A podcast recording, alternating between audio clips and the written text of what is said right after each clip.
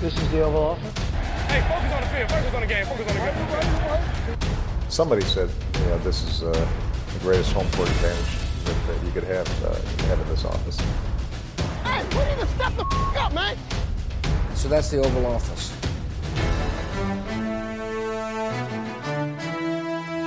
Hej og velkommen til Det Ovale Kontor. Vi optager onsdag den 25. marts. Klokken er lidt over halv tre om eftermiddagen. Jeg hedder Mathias Sørensen, og med mig har jeg som altid Anders Kaltoft. Anders. Hej Mathias. Jeg har også Thijs Jurang med mig. Hej Thijs. Hej Mathias. Og så har jeg også Mark Skafte med. Hej Mark. Hej Mathias. Vi kører en ny opsætning her. Vi, øh, vi sidder stadig i hver vores hjem, øh, som man sikkert også øh, kan høre. Vi har forsøgt at, at gøre, hvad vi kan med lyden, men vi, øh, vi har fået øh, vi har udvidet panelet med en ekstra i håbet om, at øh, det kan give lidt mere øh, god NFL-snak. Øh, også fordi nu har vi muligheden for det, fordi vi har der er nogle andre øh, optagemuligheder osv., når vi sidder i, i hver vores øh, hjem. Så øh, det prøver vi lige ad. Så vi har fire mand med i dag i alt, hvor vi skal snakke om free agency. Ja, det har vi også gjort de sidste to programmer, men nu har vi sådan kommet lidt på afstand af det hele og øh, har fået pulsen lidt ned, så nu kan vi måske lave nogle lidt mere øh, meningsfyldte analyser og konklusioner på, hvad vi har set den sidste uges tid. Og så skal vi også øh, til sidst i programmet øh, fortsætte vores draftfølgetong, hvor vi gennemgår de bedste spillere i draften, og vi er nået til den offensive linje, hvor vi både kigger på tackles, guards og centers. Så øh, det tager vi til sidst. Vi starter lige med at sige, at vi er bragt i samarbejde med dem, der støtter os på tier.dk. Vi har faktisk fået en håndfuld nye donationer i den sidste uges tid, så tusind, tusind tak til jer der, øh, der tilmelder jer. Det er vi rigtig, rigtig glade for. Øh, der er plads til mange flere i klubben, så gå ind på 10er.dk, e hvis du kunne tænke os at støtte os i det her, vi laver øh, hver uge, i hvert fald den kommende tid, og også selvfølgelig i løbet af den kommende sæson, og så videre. Som sagt, 10er.dk. E vi starter lige med en nyhedsrunde, de her, og, øh, og vi vil ikke gennemgå alt, hvad der er sket øh, siden sidst, øh, fordi der er kommet sådan en masse småting, så vi, vi tager lige de, de lidt større linjer. Vi starter med øh, den helt store trade, som vi har set, i hvert fald inden for de sidste par dage, Darius Slay, cornerbacken fra Lions, han er nu Eagles-spiller, og øh, Philadelphia, de sendte et tredje og et femte valg til Detroit. Anders, det var vel lidt undervejs det her, var det ikke det? Og det, det virker til os efterfølgende, når, når man har ja, læst uh, Slays udtalelser om, hvordan han ligesom anså Patricia, at, at det har været et forhold, der var uh, på vej mod klippen i godt et halvandet år, et år næsten. Og hvad tænker Så du om, var... om, ja, hvad tænker du om værdien i det her? Øh, for Eagles er det rigtig, rigtig godt. For Lions synes jeg, det er en, et fæsent output. Men øh, de havde jo heller ikke rigtig... Altså, de havde malet sig selv lidt op i, en, øh, i et hjørne, øh, rent værdimæssigt. Øh, for Eagles er det jo... Altså, falder det på et rigtig tørt sted, for de havde godt nok problemer med opdækningen sidste år. Øh, det har de haft i et stykke tid. Så for dem synes jeg, det er, det er fint. Det kan godt være, at kontrakten er lidt stor, men i, i år er den tror jeg, han kommer til at tælle 4,5 på kappen eller sådan noget, så lige i 2020 er det jo fantastisk. Ja, især sidste år, øh, Thijs, der synes jeg jo, der var noget af det, vi virkelig råbte efter mod det her Eagles-hold. Det var jo noget mangel i den her øh, secondary på forsvaret. Det har de så fået noget i form af Slay. Hvordan passer han ind i det her? Og man passer godt ind. Øh, de, de Eagles vil gerne køre meget main coverage med, med Swartz og, og company. Og, og Darius Slay øh, er en, en mand, der, eller en cornerback, der er i stand til at spille meget man coverage. Det var jo også uh, Jim Swartz, der draftede Darius Slay dengang øh, tilbage i, var det 13 eller 14, nu har jeg faktisk glemt det, men, men i Jim Swartz sidste sæson i Detroit øh, draftede han øh, Darius Slay, og det var ikke fordi, at Darius Slay spillede meget som rookie, og jeg ved ikke, hvor, meget, hvor tæt et forhold de har som på den måde, men altså systemmæssigt, så passer han ind til Jim Swartz øh, forsvar. Aggressiv cornerback, aggressivt forsvar, man coverage, hele dagen lang næsten, skulle jeg til at sige. Og det er også det, som Darius Slay han har tjent sine penge på, det er at, at lukke første receiver ned. Så han passer godt ind i Philly, og han er det, de har, har, har haft brug for. Øh, så er spørgsmålet, om det er den her 2019-version af Darius Slay, som måske var lidt dårligere, end vi har set tidligere, eller om han kan i et nyt system og lidt bedre kulisser og måske lidt mere tilfredse rammer, kan løfte niveauet til den der øh, top 10 cornerback, som vi så i 2017 og 2018. Yes, og så lad os lige slukke, øh, eller lukke øh, Darius Slay snakken af, Mark, med en snak om de her udmeldinger, der så er kommet efter, fordi Slay har været ude og sige, at det måske ikke lige passer med ham, og andre Lions-spillere har også sagt, at Patricia, han er en, en forfærdelig type og sådan noget. Altså, hvor, hvor efterlader det lige sådan øh, med Patricia sådan rent renommémæssigt, og hvad man, hans, hans ry i, i ligaen, tror du? Jamen altså, han fik en svær start allerede, da han kom til Lions, øhm, og øh, det er ikke blevet bedre for ham det gik jo rimelig godt, kan man sige, da han var i Patriots, men efter han har skiftet til Lions, så er hans ry bare virkelig blevet blakket. og man kan sige, at, at han er nok en, en, en træner, som, øh, når vi kommer til at snakke om, hvilke trænere, der er på grænsen til fyring, eller har et, et såkaldt varmt sæde, så kommer han til at være i toppen. Øh, fordi det er slet ikke gået, som man havde forventet i Lions. Nej, og må ikke også det her gør, at nogle spillere måske sidder og tænker, okay, hvad er det lige for en, en træner her, hvis man nu, eller næste år i free agency, hvis man så er der, det tror jeg nu ikke så meget på, men altså også bare resten, når de skal signe spillere nu, og også måske potentielle draftvalg, de sidder og tænker, hvad er det for en, en head coach, der kommer ind til, når så mange spillere har, har meldt sådan ud? Ja, han er ikke ligefrem en, en kulturskaber, øhm, og han blev nærmest taget imod øh, i, i Detroit til at starte med, som en, en held, og det er ham, der skulle ind og redde holdet. Øh, ham, der nu kom fra for det her magtfulde Patriots-hold, og, og man kan sige, han har, han har ikke gjort andet end at tage gamle Patriots-spillere med sig, men kulturen har han ikke taget med sig i hvert fald. Mm. Så lad os lige gå til nogle fyringer, fordi der har også været nogle markante navne. Jeg rammer dem lige op, så kan vi tage dem øh, bagefter. Todd Gurley, han er fortid i Rams, og er så nu Falcons-spiller. Pierre Desir, han er tidligere Colts cornerback nu. Steven Goskowski, han er også færdig som kicker i Patriots, og så fik vi den i går. Øh, mandag, eller tirsdag undskyld, med Cam Newton, der blev fyret af Carolina. Lad os, start, lad os fokusere på den første og den sidste, Anders. Todd Gurley er ikke, er ikke Rams-spiller længere. Hvis, hvis man har sagt det for et par år siden, var der vel ikke nogen, der har troet på det? Øh, nej, men jeg vil også sige, at han har haft en af de største fald fra tinderne siden hans, hvad var det, 2017-sæson, hvor han havde over 2.000 scrimmage yards. Øh, det er en, øh, et, meget tydeligt, kan man sige, at, at det var en dårlig idé at give ham den kontrakt så tidligt efter, hvad var det, tre år i ligaen. Øhm, fordi de hænger, og det kommer jeg også lidt ind på senere, øh, de hænger på et kæmpe cap-nummer på ham i år, øhm, som, som handicapper dem ret meget. Han er deres tredje dyreste spiller. Det er kun Goff og Aaron Donald, der fylder mere på capen i år for dem, som, som jeg kan se det ifølge Spottrack. Så det, det er det er spark med ekstremt. Og, og han er jo kun 26, når sæson, næste sæson, i hvert fald efter planen, starter til september. Altså, det, det, er jo, det er jo bare endnu et, et, øh, et søm i kisten på de her running backs. Øh, er det ikke det, i hvert fald rent kontraktmæssigt? Øh... Og altså i hvert fald i den her specifikke situation også, fordi man var bekendt med hans, øh, hvad kan man sige, øh, skadesproblemer, og at han havde øh, knæproblemer også.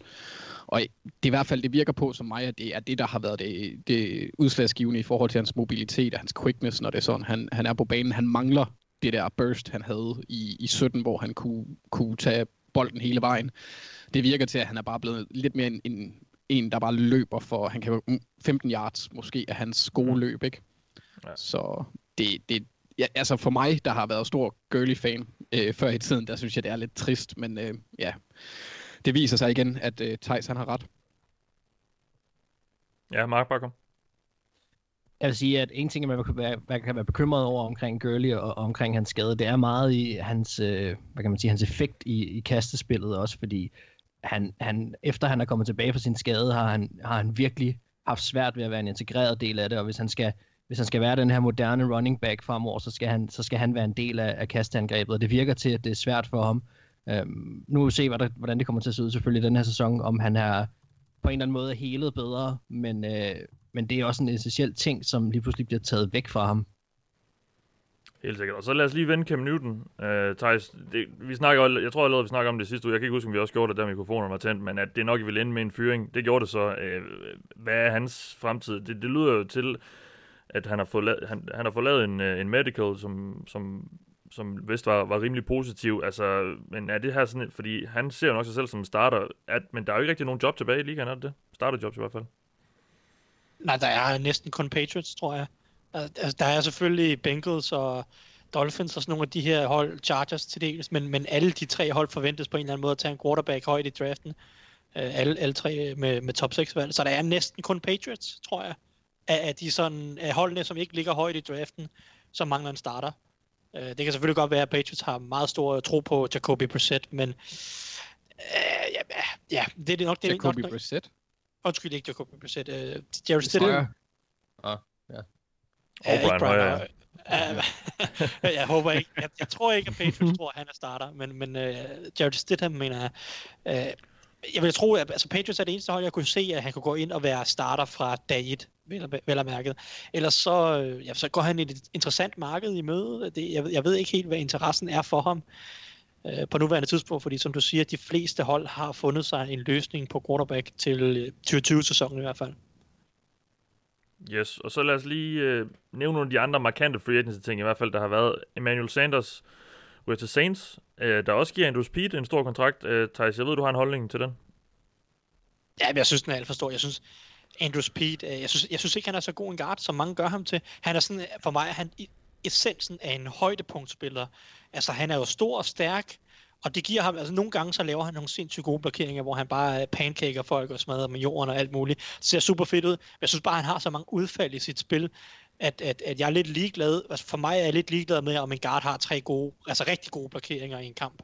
Jeg vil hellere have en guard, som bare er stabil og ikke har, alle, altså ikke har fem udfald per kamp, som jeg synes Andrew Speed har mindst, specielt i pass protection.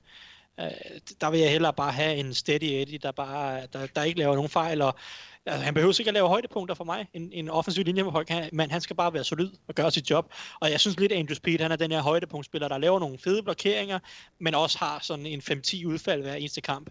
Og, og det synes jeg, øh, folk de overvurderer. Og så har han jo selvfølgelig tidligere første rundevalg, og det plejer altid at hjælpe på kontrakterne. Så jeg synes deres, øh, hvad var det, fire år, øh, nogle af 50 millioner, eller hvad det nu blev til, er en, er en sindssyg kontrakt. Men øh, tillykke til ham. Ja, sådan ja. er det. Jeg tror, det var 5 år, 55 eller sådan noget i den stil. Ja, øhm, og, men, over 10 millioner om året i hvert fald. Og det, det synes jeg bare er for meget. Jeg synes ikke, han er markant bedre end nogle af de guards, man kunne få for 4-5 millioner om året. Nej, lad os lige blive lidt ved dig, Thijs, fordi øh, jeg har også noteret Eric Ebron, øh, tight enden røg til Steelers. Øh, en, en hurtig bemærkning omkring det, øh, det, det var du også lidt forundret over, så i hvert fald din kommentar på, på Twitter. Ja, jeg mest af alt, fordi Steelers jo valgte at beholde Vance McDonald til en forholdsvis høj løn. Nu omstruktureret de kontrakten lidt og sænket capet lidt og så videre. Men, men jeg synes, det, jeg synes, det var lidt spøjst at have, have begge de to inde. Jeg synes, begge er bedst i kastespillet, og hvis du skal have, det virker til, at Steelers gerne vil køre noget med noget to titans, men så ofte så har man den ene af dem er en bedre blokeringsspiller end Ebron og, og McDonald er. Så jeg synes, det er lidt spøjst at beholde McDonald og så hente Ebron. Øh, jeg, jeg ved ikke, om jeg havde brugt pengene på den måde. Det havde givet mere mening, hvis man bare havde lavet McDonald gå, og så hentet Ebron ind. Øh, nu må vi se, hvad, hvad Ebron kan komme med. Det har været lidt en, en rutsjebanetur, en NFL-karriere for hans vedkommende. Han er selvfølgelig atletisk og kan hjælpe kastespillet, det, det er i hvert fald håbet, men øh, jeg, jeg, jeg, ved ikke helt, om jeg, om jeg tror super meget på, på signingen, men øh, det er måske også bare mest en helhedsbillede af beslutningen på tight end positionen, der, der undrer mig lidt. Yes, godt. Så lad os lige øh, runde Robbie Anderson, Mark, fordi øh, receiveren, han har jo så langt om længe fundet sig en ny arbejdsgiver i form af Carolina Panthers. Jeg ved ikke med dig, men jeg synes, jeg kan ikke lige finde ud af, hvad man skal konkludere på det her forløb, fordi han blev egentlig udnævnt som top receiveren i free agency, og så gik der så alligevel øh, ja, næsten halvanden uge, før han, øh, han fik sig en kontrakt. Øh, hvad tænker du, når du har kigget på det her forløb med ham? Øhm, jamen, altså, det, det er klart, at der, jeg tror, det spiller helt, helt klart ind, at man snakker om, om draftklassen på den måde, som man gør i år af receiver. Øh, at der er nogle hold, der er afventende, og man måske også prøver at lægge nogle af de her store navne lidt på is og se, hvordan man kan trække dem sådan kontraktmæssigt. Men nu er han i Panthers, og øh, man snakkede om, da til det Bridgewater var i Vikings, at han skulle have en øh, høj, stor receiver, og så draftede de Laquan Treadwell, så, øh, så det, fik han, det fik han aldrig rigtigt. Nu har han fået en anden spiller af en lidt anden kaliber, og Panthers angreb er blevet sneaky godt. Altså det, det er en rigtig, rigtig fin receiver-trio, de har samlet med Robbie Anderson nu, så de er ret spændende at følge.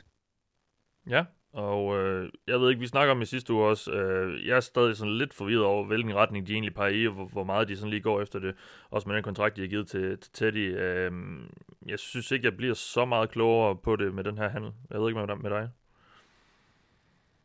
Øh, nej, altså jeg vil også gerne snakke Panthers senere i, i podcasten, ja. nemlig, men, øh, men, men jo, øh, jeg, jeg må indrømme, jeg er også forvirret. Det, øh, det, skal ikke, øh, det skal der ikke være nogen tvivl om. Jamen så lad os, så lad os lige lægge den lidt på is, og øh, så gå til Travis Frederick, fordi Cowboys Centeren, han er altså nu ex-Cowboys Center, fordi han har valgt at stoppe karrieren. Øh, Anders øh, Martin Edens, han spørger, hvad, og så har han skrevet et F med en masse stjerner efter, gør Cowboys nu, hvor en af ligens bedste center går på pension?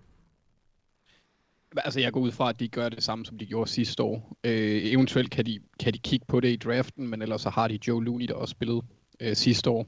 Det, jeg tænker ikke, at de går ud og gør et eller andet drastisk. Nej. Selvom det selvfølgelig er en, er en god spiller, de skal ud og erstatte, men de har også andre huller, hvor de skal placere deres monetos.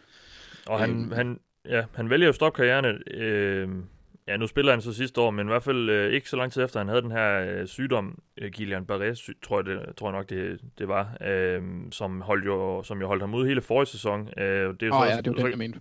så kom han så tilbage, og, og han har så også sagt i forbindelse med sit karrierestop her, at han vil, ikke, han vil ikke tilbage og spille middelmåde. Det er ikke det, han står for, så derfor vidste han, at han skulle gå på pension. Uh, men alligevel noget at holde, uh, og den første af de her store navne for den her uh, stærke Cowboys-linje, i hvert fald man snakker uh, Zach Morton og Tyron Smith og så Travis Frederick, der ligesom har holdt, uh, holdt, den, holdt den godt kørende i en del år. Han er så nu væk. Uh, og, men som også du måske øh, var lidt inde på, de har jo de sidste par år også skulle skifte lidt ud på nogle af de andre pladser, så ja, jeg ved ikke, hvor godt øh, Joe Looney han kan gøre det, men...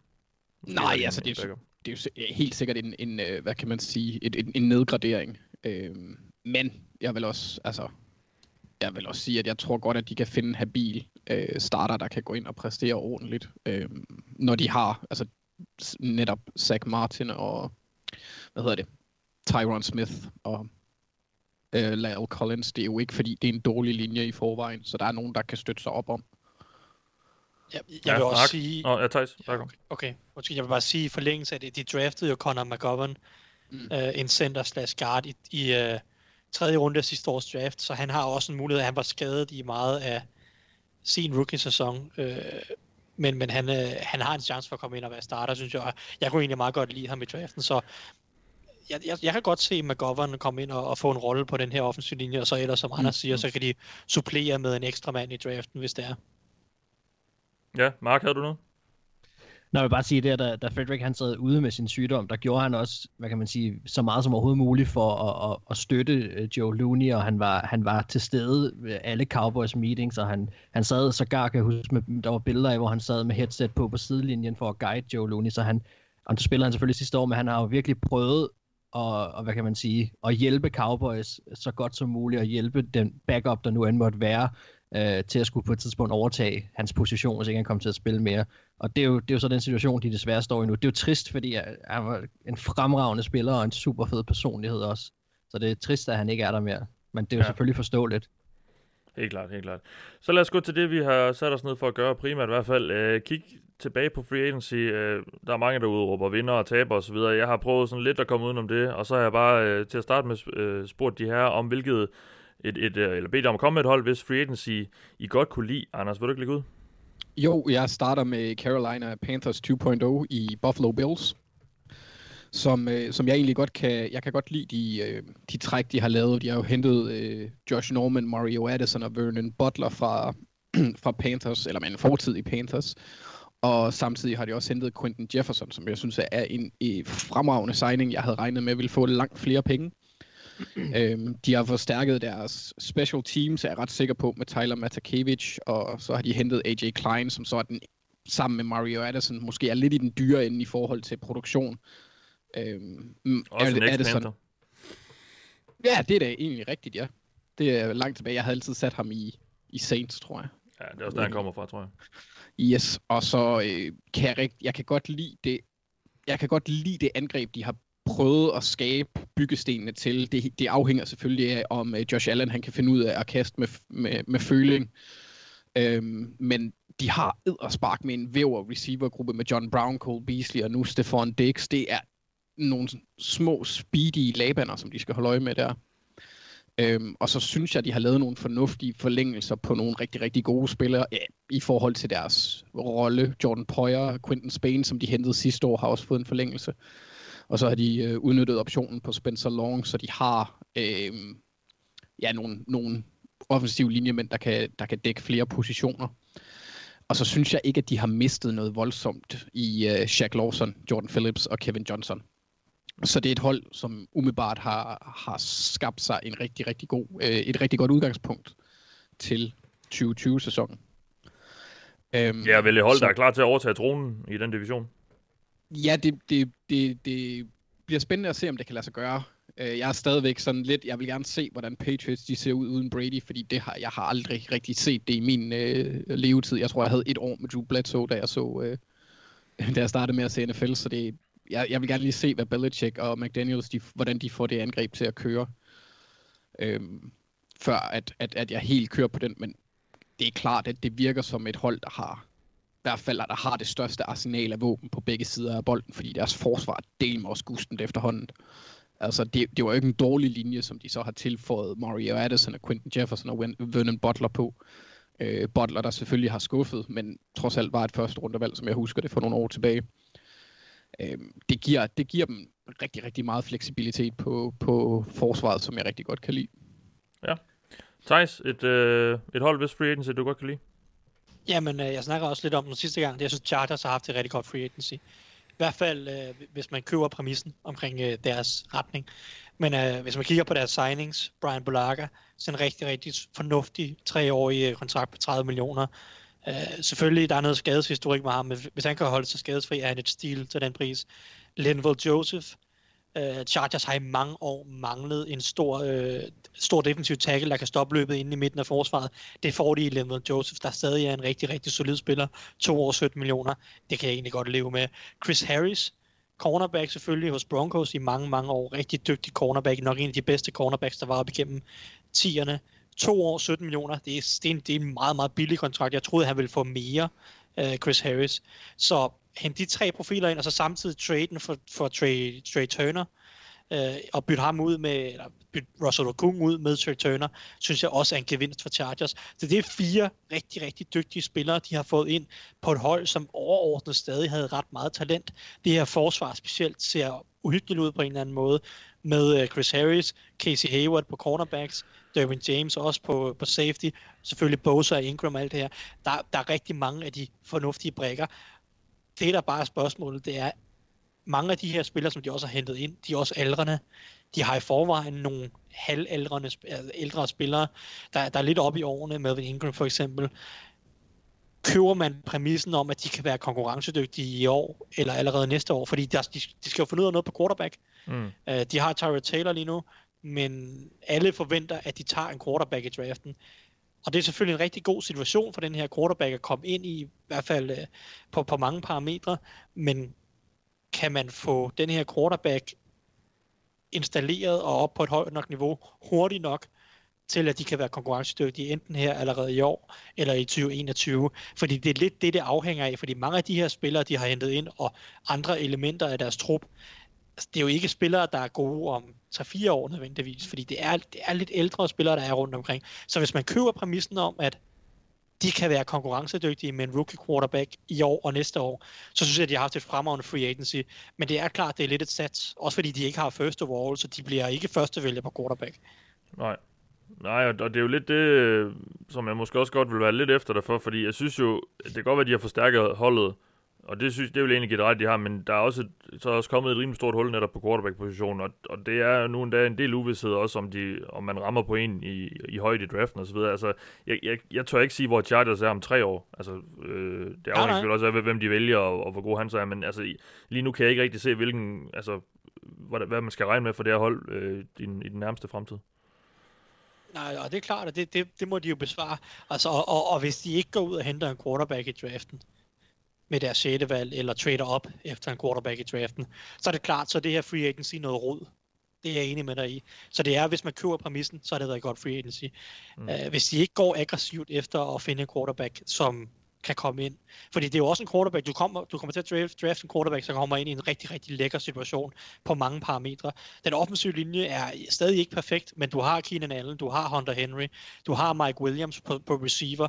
Den offensive linje er i bedring med Bulaga, Trey Turner, du har stadig Mike Pouncey, og altså, så, så altså, jeg, kan godt, jeg kan godt købe præmissen som udgangspunkt, at, at jeg mm. tror godt, at de, de kan få der, der er i hvert fald en pæn chance for, at de kan være gode, så i hvert fald i 2021.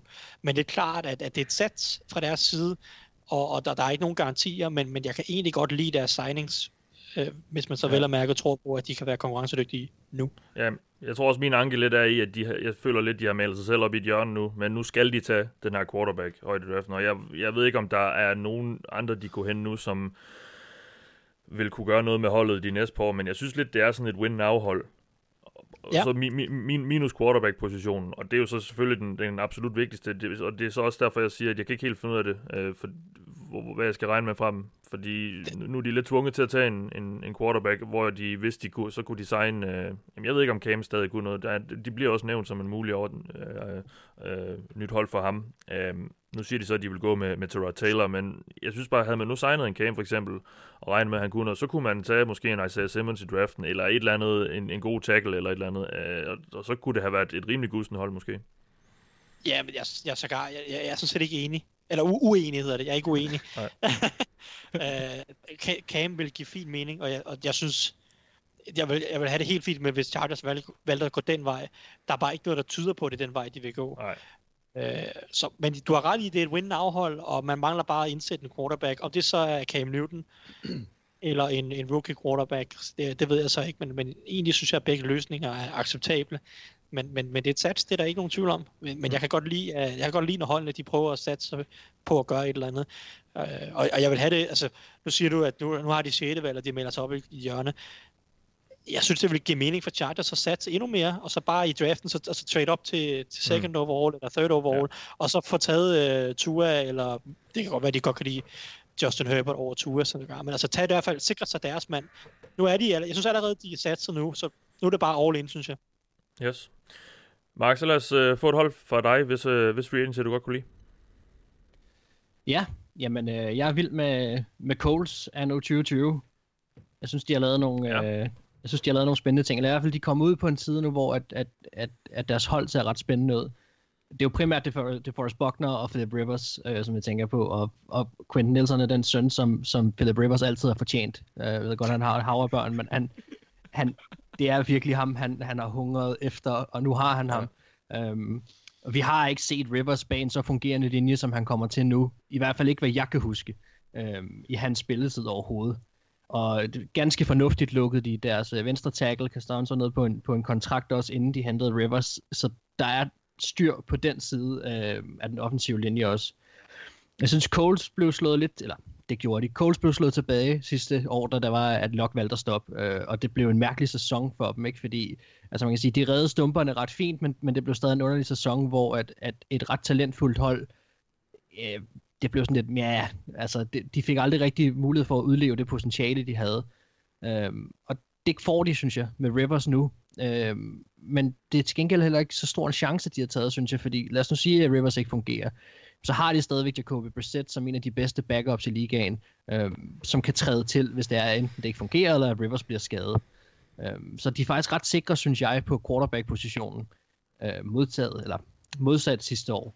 Jeg synes øh, personligt, at det var ærgerligt, at de ikke kunne holde fast i, i Ebron. Øh, jeg kunne godt have set, at han kunne have blevet sådan en Antonio Gates 2.0 med, med Rivers øh, i Coles. Det er lidt ærgerligt, at vi ikke får lov til at se de to sammen. Øh, de hænger en lille smule i bremsen, når det er, man kigger på det. Jack Dodd, synes jeg, som er, som er ham Rivers skal kaste, når man ved, hvor glad Rivers normalt er for, for de store tight ends. Uh, men man kan sige, der, der er jo selvfølgelig mange ting, der ellers giver god mening. Der er mange uh, Chargers-forbindelser, og specielt Reich, uh, deres, uh, deres træner nu, var jo, var jo offensiv koordinator for, uh, for netop Chargers, da Rivers havde sin bedste sæson der, ikke? Mm. Så det bliver sjovt at se de to sammen igen også. Det fedt kan jeg rigtig godt lide. Øhm, og så, så har de bare hentet et bæst i DeForest Buckner også. Altså, de, de har fået to kæmpe profiler på hver side af bolden, og, og det var i forvejen, synes jeg, et ret talentfuldt mandskab.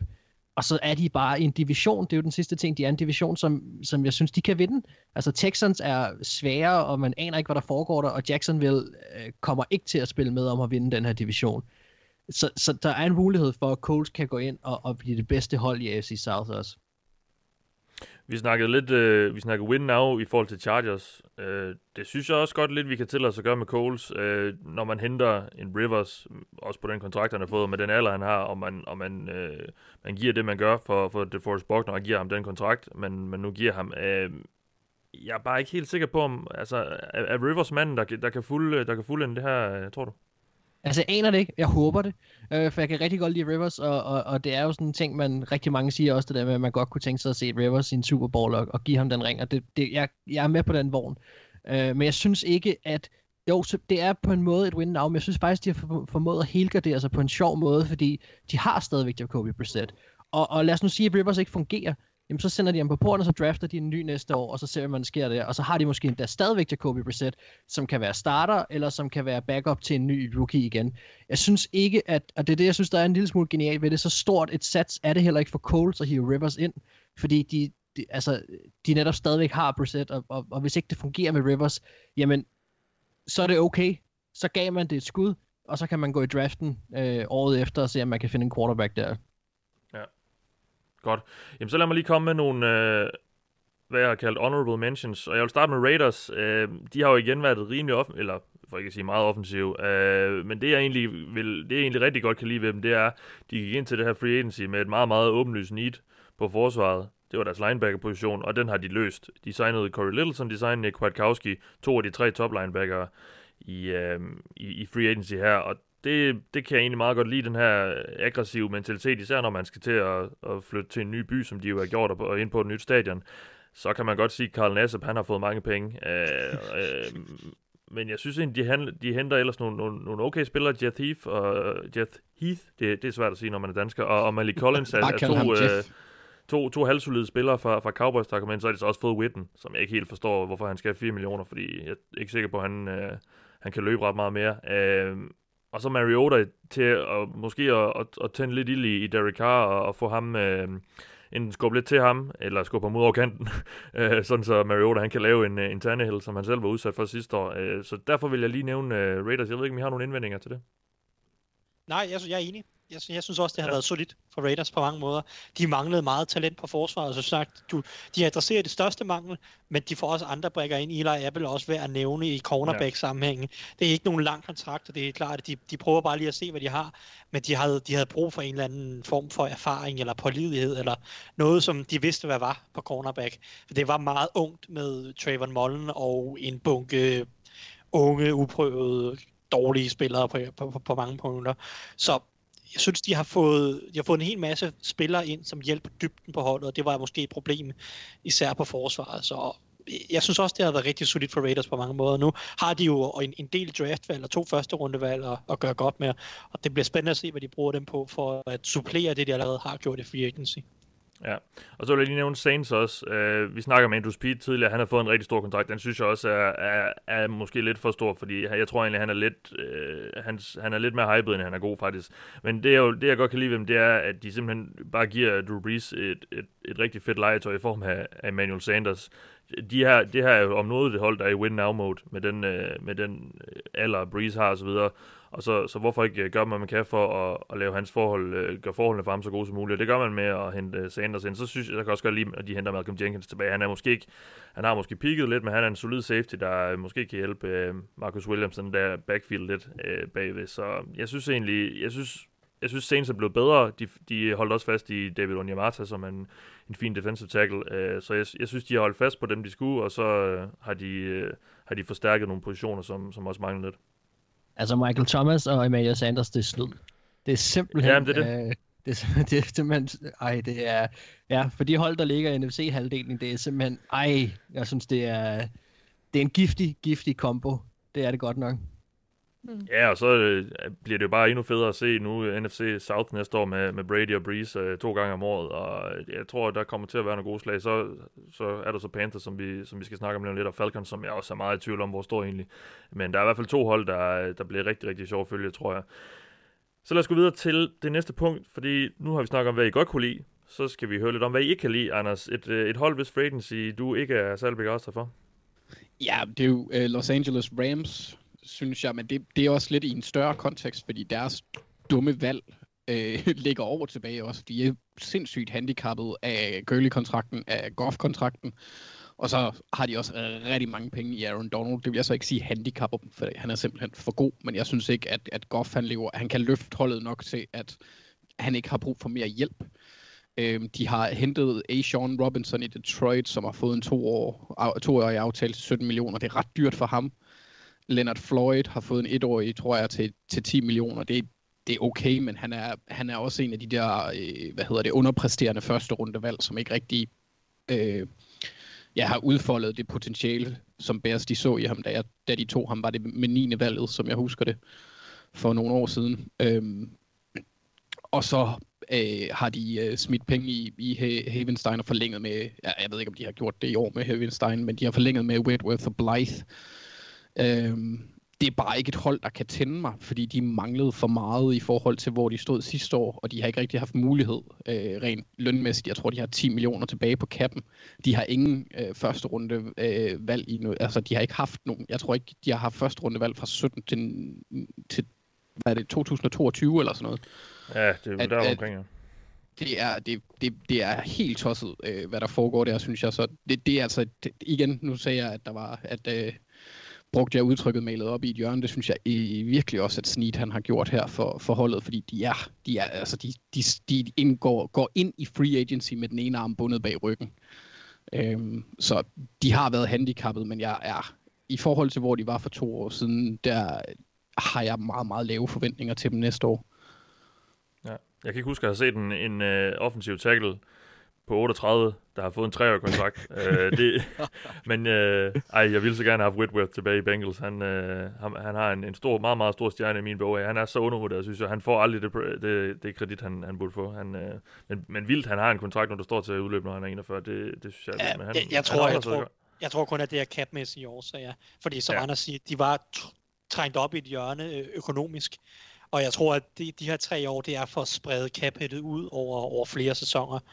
Ja. Øh, som, som de formentlig kan. Jeg er ikke sikker på, at det betyder, at han har tænkt sig at spille mere end Nej, det et tror år eller to ikke. mere. Men, øh, men øh, Nej, stadigvæk men- er han, øh, det, det er også bare signalet, det sender. Altså, han, øh, han- klør på, det kan, det kan jeg sgu godt lide. Ja, jeg troede, han ville stoppe, må jeg indrømme. Ja, ja. Altså lige den sidste ting, det er, det er Todd Gurley, han er simp, altså som jeg nævnte før, Jamen, det var en er- katastrofe. jo.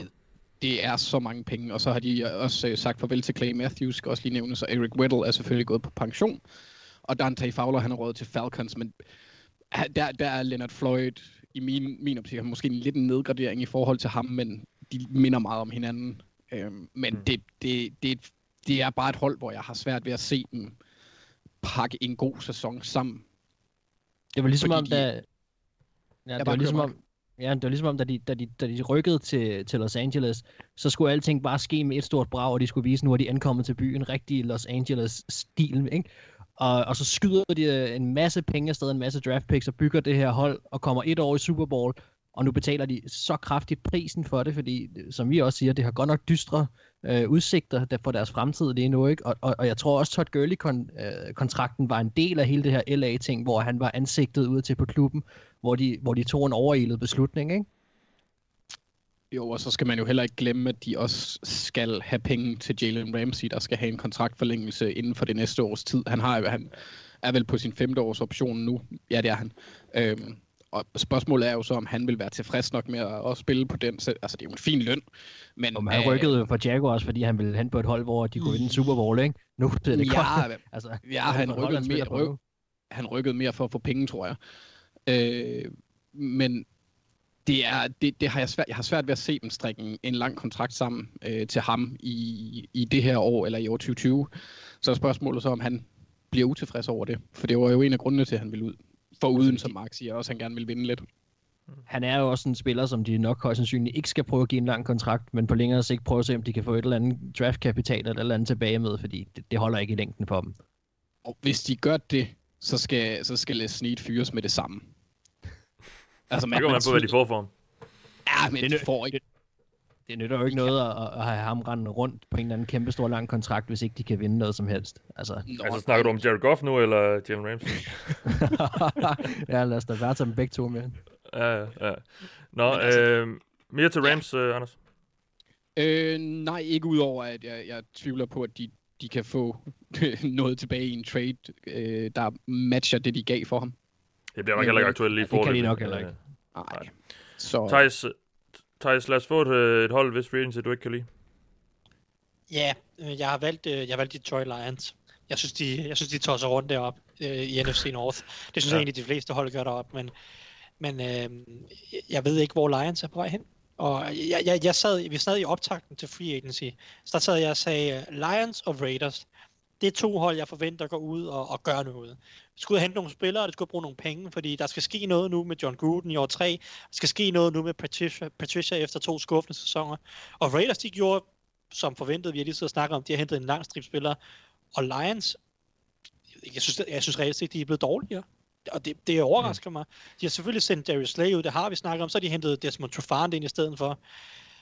Øh, I bedste fald, i bedste fald er det sådan, er, er det lige, lige vidt, ikke? Og, og reelt set nok en nedgradering. Øh, Rick Wagner, sendt, sendt på porten, henter Harla Pulivati Vaitai ind. Øh, I bedste fald igen, så er, det, så er vi lige vidt. Øh, og, og, og Vaitais kontrakt, synes jeg, er ret, ret ringe reelt set. Jeg har to år garanteret på en femårig kontrakt til 45 millioner. Jeg synes overhovedet ikke, han er det værd. Så altså, i bedste fald to, to udskiftninger, som, hvor, som ikke rigtig gør dem bedre. Så har de hævet Jamie Collins ind til en treårig kontrakt på 30 millioner, overbetalt, som jeg ser det. Øh, de har allerede investeret en del penge i linebacker, eller draftvalg i linebacker med Jared Davis og, og uh, Jalani Tavai. Så en tredje linebacker i form af Jamie Collins, hjælper det virkelig noget? Det tror jeg egentlig ikke. Øh, uh, Duran Harmon trader sig til. Uh, det er en fin handel. Nok en lille opgradering, men igen, går han ind og redder forsvaret? Nej. Og så det helt store problem sidste år var jo deres defensive linje. De kunne ikke skabe pres på quarterbacken. Hvad har de gjort? Danny Shelton og Nick, og Nick Williams. Skal, skal de skabe pres på quarterbacken? De har mistet Asian Robinson og Devon Kennard. Hvor er, hvor er den her defensive end, der skal hjælpe dem? Jeg, jeg, jeg, jeg kan ikke se, hvor Lions er blevet bedre på nuværende tidspunkt. De har stadig 30 millioner i cap space, som de ikke har brugt på noget som helst. Øh, og så er der alle de her historier med Patricia om dårlig håndtering af truppen og, og hvad ved jeg. Øh, jeg synes, jeg synes ikke, Lions er blevet bedre på nogle områder, og deres aller dårligste områder har de ikke adresseret endnu. Det kan de selvfølgelig prøve at gøre i draften, men altså, så mange gode edge rushers er der heller ikke i draften, så medmindre de regner med, at Chase Young på en eller anden måde falder ned og skyder på dem med tredje valget, så kan jeg ikke se, at de forbedrer deres edge-gruppe overhovedet. Øh, de har ikke øh, forbedret deres defensive tackle-position. Der er stadig problemer på cornerback. Øh, den offensive linje jeg har stadig nogle usikre punkter. Jeg synes, det, jeg synes virkelig, det er skuffende for Lions. Jeg havde mm. forventninger til, at de virkelig vil prøve at gøre noget. Det er mest den der manglende ambition, og det er måske, de, de kan være, de har prøvet, det skal jeg ikke kunne sige, men det er i hvert fald ikke lykkes for dem at hente noget bedre, og det synes jeg er skuffende, og jeg, jeg tror ikke ret meget på det her hold og den her trænerstab lige nu i Detroit, desværre. Nej. Jeg, jeg vil sige, jeg er super glad for, at du har taget dem her med, Thijs, fordi at, at der er, altså når man, når man kigger eller tænker tilbage på sæsonen sidste år, da inden Stafford blev skadet, der gik det jo sådan set meget godt. Altså det var jo faktisk et, et, et hold, der var ved at overraske positivt, og, og i meget, meget, meget starten af sæsonen nævnte man jo Stafford i, i MVP-snakker og alt muligt, ikke? Altså det, det var jo ikke på den måde et hold, som var, som var dårligt. De overpræsterede måske en lille smule, men de viste sig selv, at vi har noget at, at komme med. Det var da netop det, de skulle have bygget videre på i den her offseason, i stedet for at stænde profiler som Slay væk, og, og netop som du siger, overhovedet ikke røre på sig, fordi de havde muligheder for at, at bygge videre på det her, når Stafford kommer tilbage. Og nu har de en, en, en, af, en, altså en super, super god og kvalificeret quarterback, der render rundt, og, og det, det står bare i stampe i, i, i Detroit. Det bliver bare aldrig rigtigt til noget, og det bliver heller ikke til noget den her sæson. Og det er synd for ham egentlig, fordi han er, han er, han er en super god quarterback, øh, men han har ikke det hold rundt omkring ham, som han egentlig fortjener. Og det kan godt være, at det starter med Patricia. Det har han aldrig ja. rigtig haft, synes jeg. Han er, han er godt nok blevet forsømt, Stefan. Han havde, jeg ved ja. godt, han havde Megatron og sådan noget, men, men resten af holdet har bare altid enten øh, været super elendigt, eller i bedste fald middelmådet. Jeg synes, det er enig, og, men, men jeg vil også sige med Lions, i forhold til sidste sæson, at ja, vi var begejstrede efter de første tre uger, hvor at de spillede uafgjort mod Arizona Cardinals, øh, vinder med tre point over Chargers, som var helt, helt stor skuffelse. Det var måske mest det sådan, vi troede, at Chargers var gode, da vi var i spil u 2. Men det var, det var de ikke. Så slår de Eagles med tre point også. Eagles var heller ikke nær så gode, som vi troede. Så det var mest det der med, at de var tre kampe inden, havde slået Chargers og Eagles. Så tænkte man, okay, hvad sker der for Lions? Altså, så vinder de en kamp resten af sæsonen, ikke? Forsvaret Jamen, falder fuldstændig fra hinanden resten af vejen. Nå, men det øh, fair men nok, Stafford spillede godt. Altså, han ja, spillede ja, virkelig godt, Stafford. Og, og jeg tror altså. også på Stafford og, og Darren Bevel, uh, Darren Bevel, deres offensive koordinator, og de her receiver og sådan noget. Det er et fint match alt sammen. Men Patricia er jo en forsvarsdude, og deres problem var, at når vi kom forbi uge 4, så faldt deres forsvar fuldstændig fra hinanden. Det er fair nok, at Stafford bliver skadet, og angrebet dermed bliver dårligt, men det forsvarer jo ikke, at forsvaret går fra, det var solidt de første fire uger, til at være piv elendigt resten af vejen. Altså, det er det, der er det store problem med, altså, fordi Patricia er jo netop en forsvarsdude, forsvaret må ikke falde fra hinanden. Og, og det, det er det, der bekymrer mig rigtig meget, og forsvaret er som sagt ikke blevet bedre. Så altså, jeg tror godt, at Stafford kan levere en fin sæson, og jeg tror også, at det her angreb nok skal være okay, men det er forsvaret, jeg er bekymret for. Hmm. Ja, men så lad os gå til dig, Mark, og vi bliver lidt i, øh, i divisionen, kan jeg forstå. Uh, ja, vi rykker til, til naboen. Og der vil jeg sige, der er, der er oprigtigt talt vred. Altså, jeg, bliver, jeg, er simpelthen, jeg er simpelthen så vanvittigt træt af, hvad Bears laver. Jeg forstår det simpelthen ikke. Nej. De har, de har et kæmpe stort problem. Det er, de har ikke nogen quarterback. Og så går de ud og giver Jimmy Graham en latterlig kontrakt på 16 millioner, hvor ni af dem er garanteret. Det giver ingen mening overhovedet. Deres svar på at hente en quarterback af Nick Foles, det giver heller ikke nogen mening. Altså, det, det er simpelthen, det, deres prioriteter er helt forkert.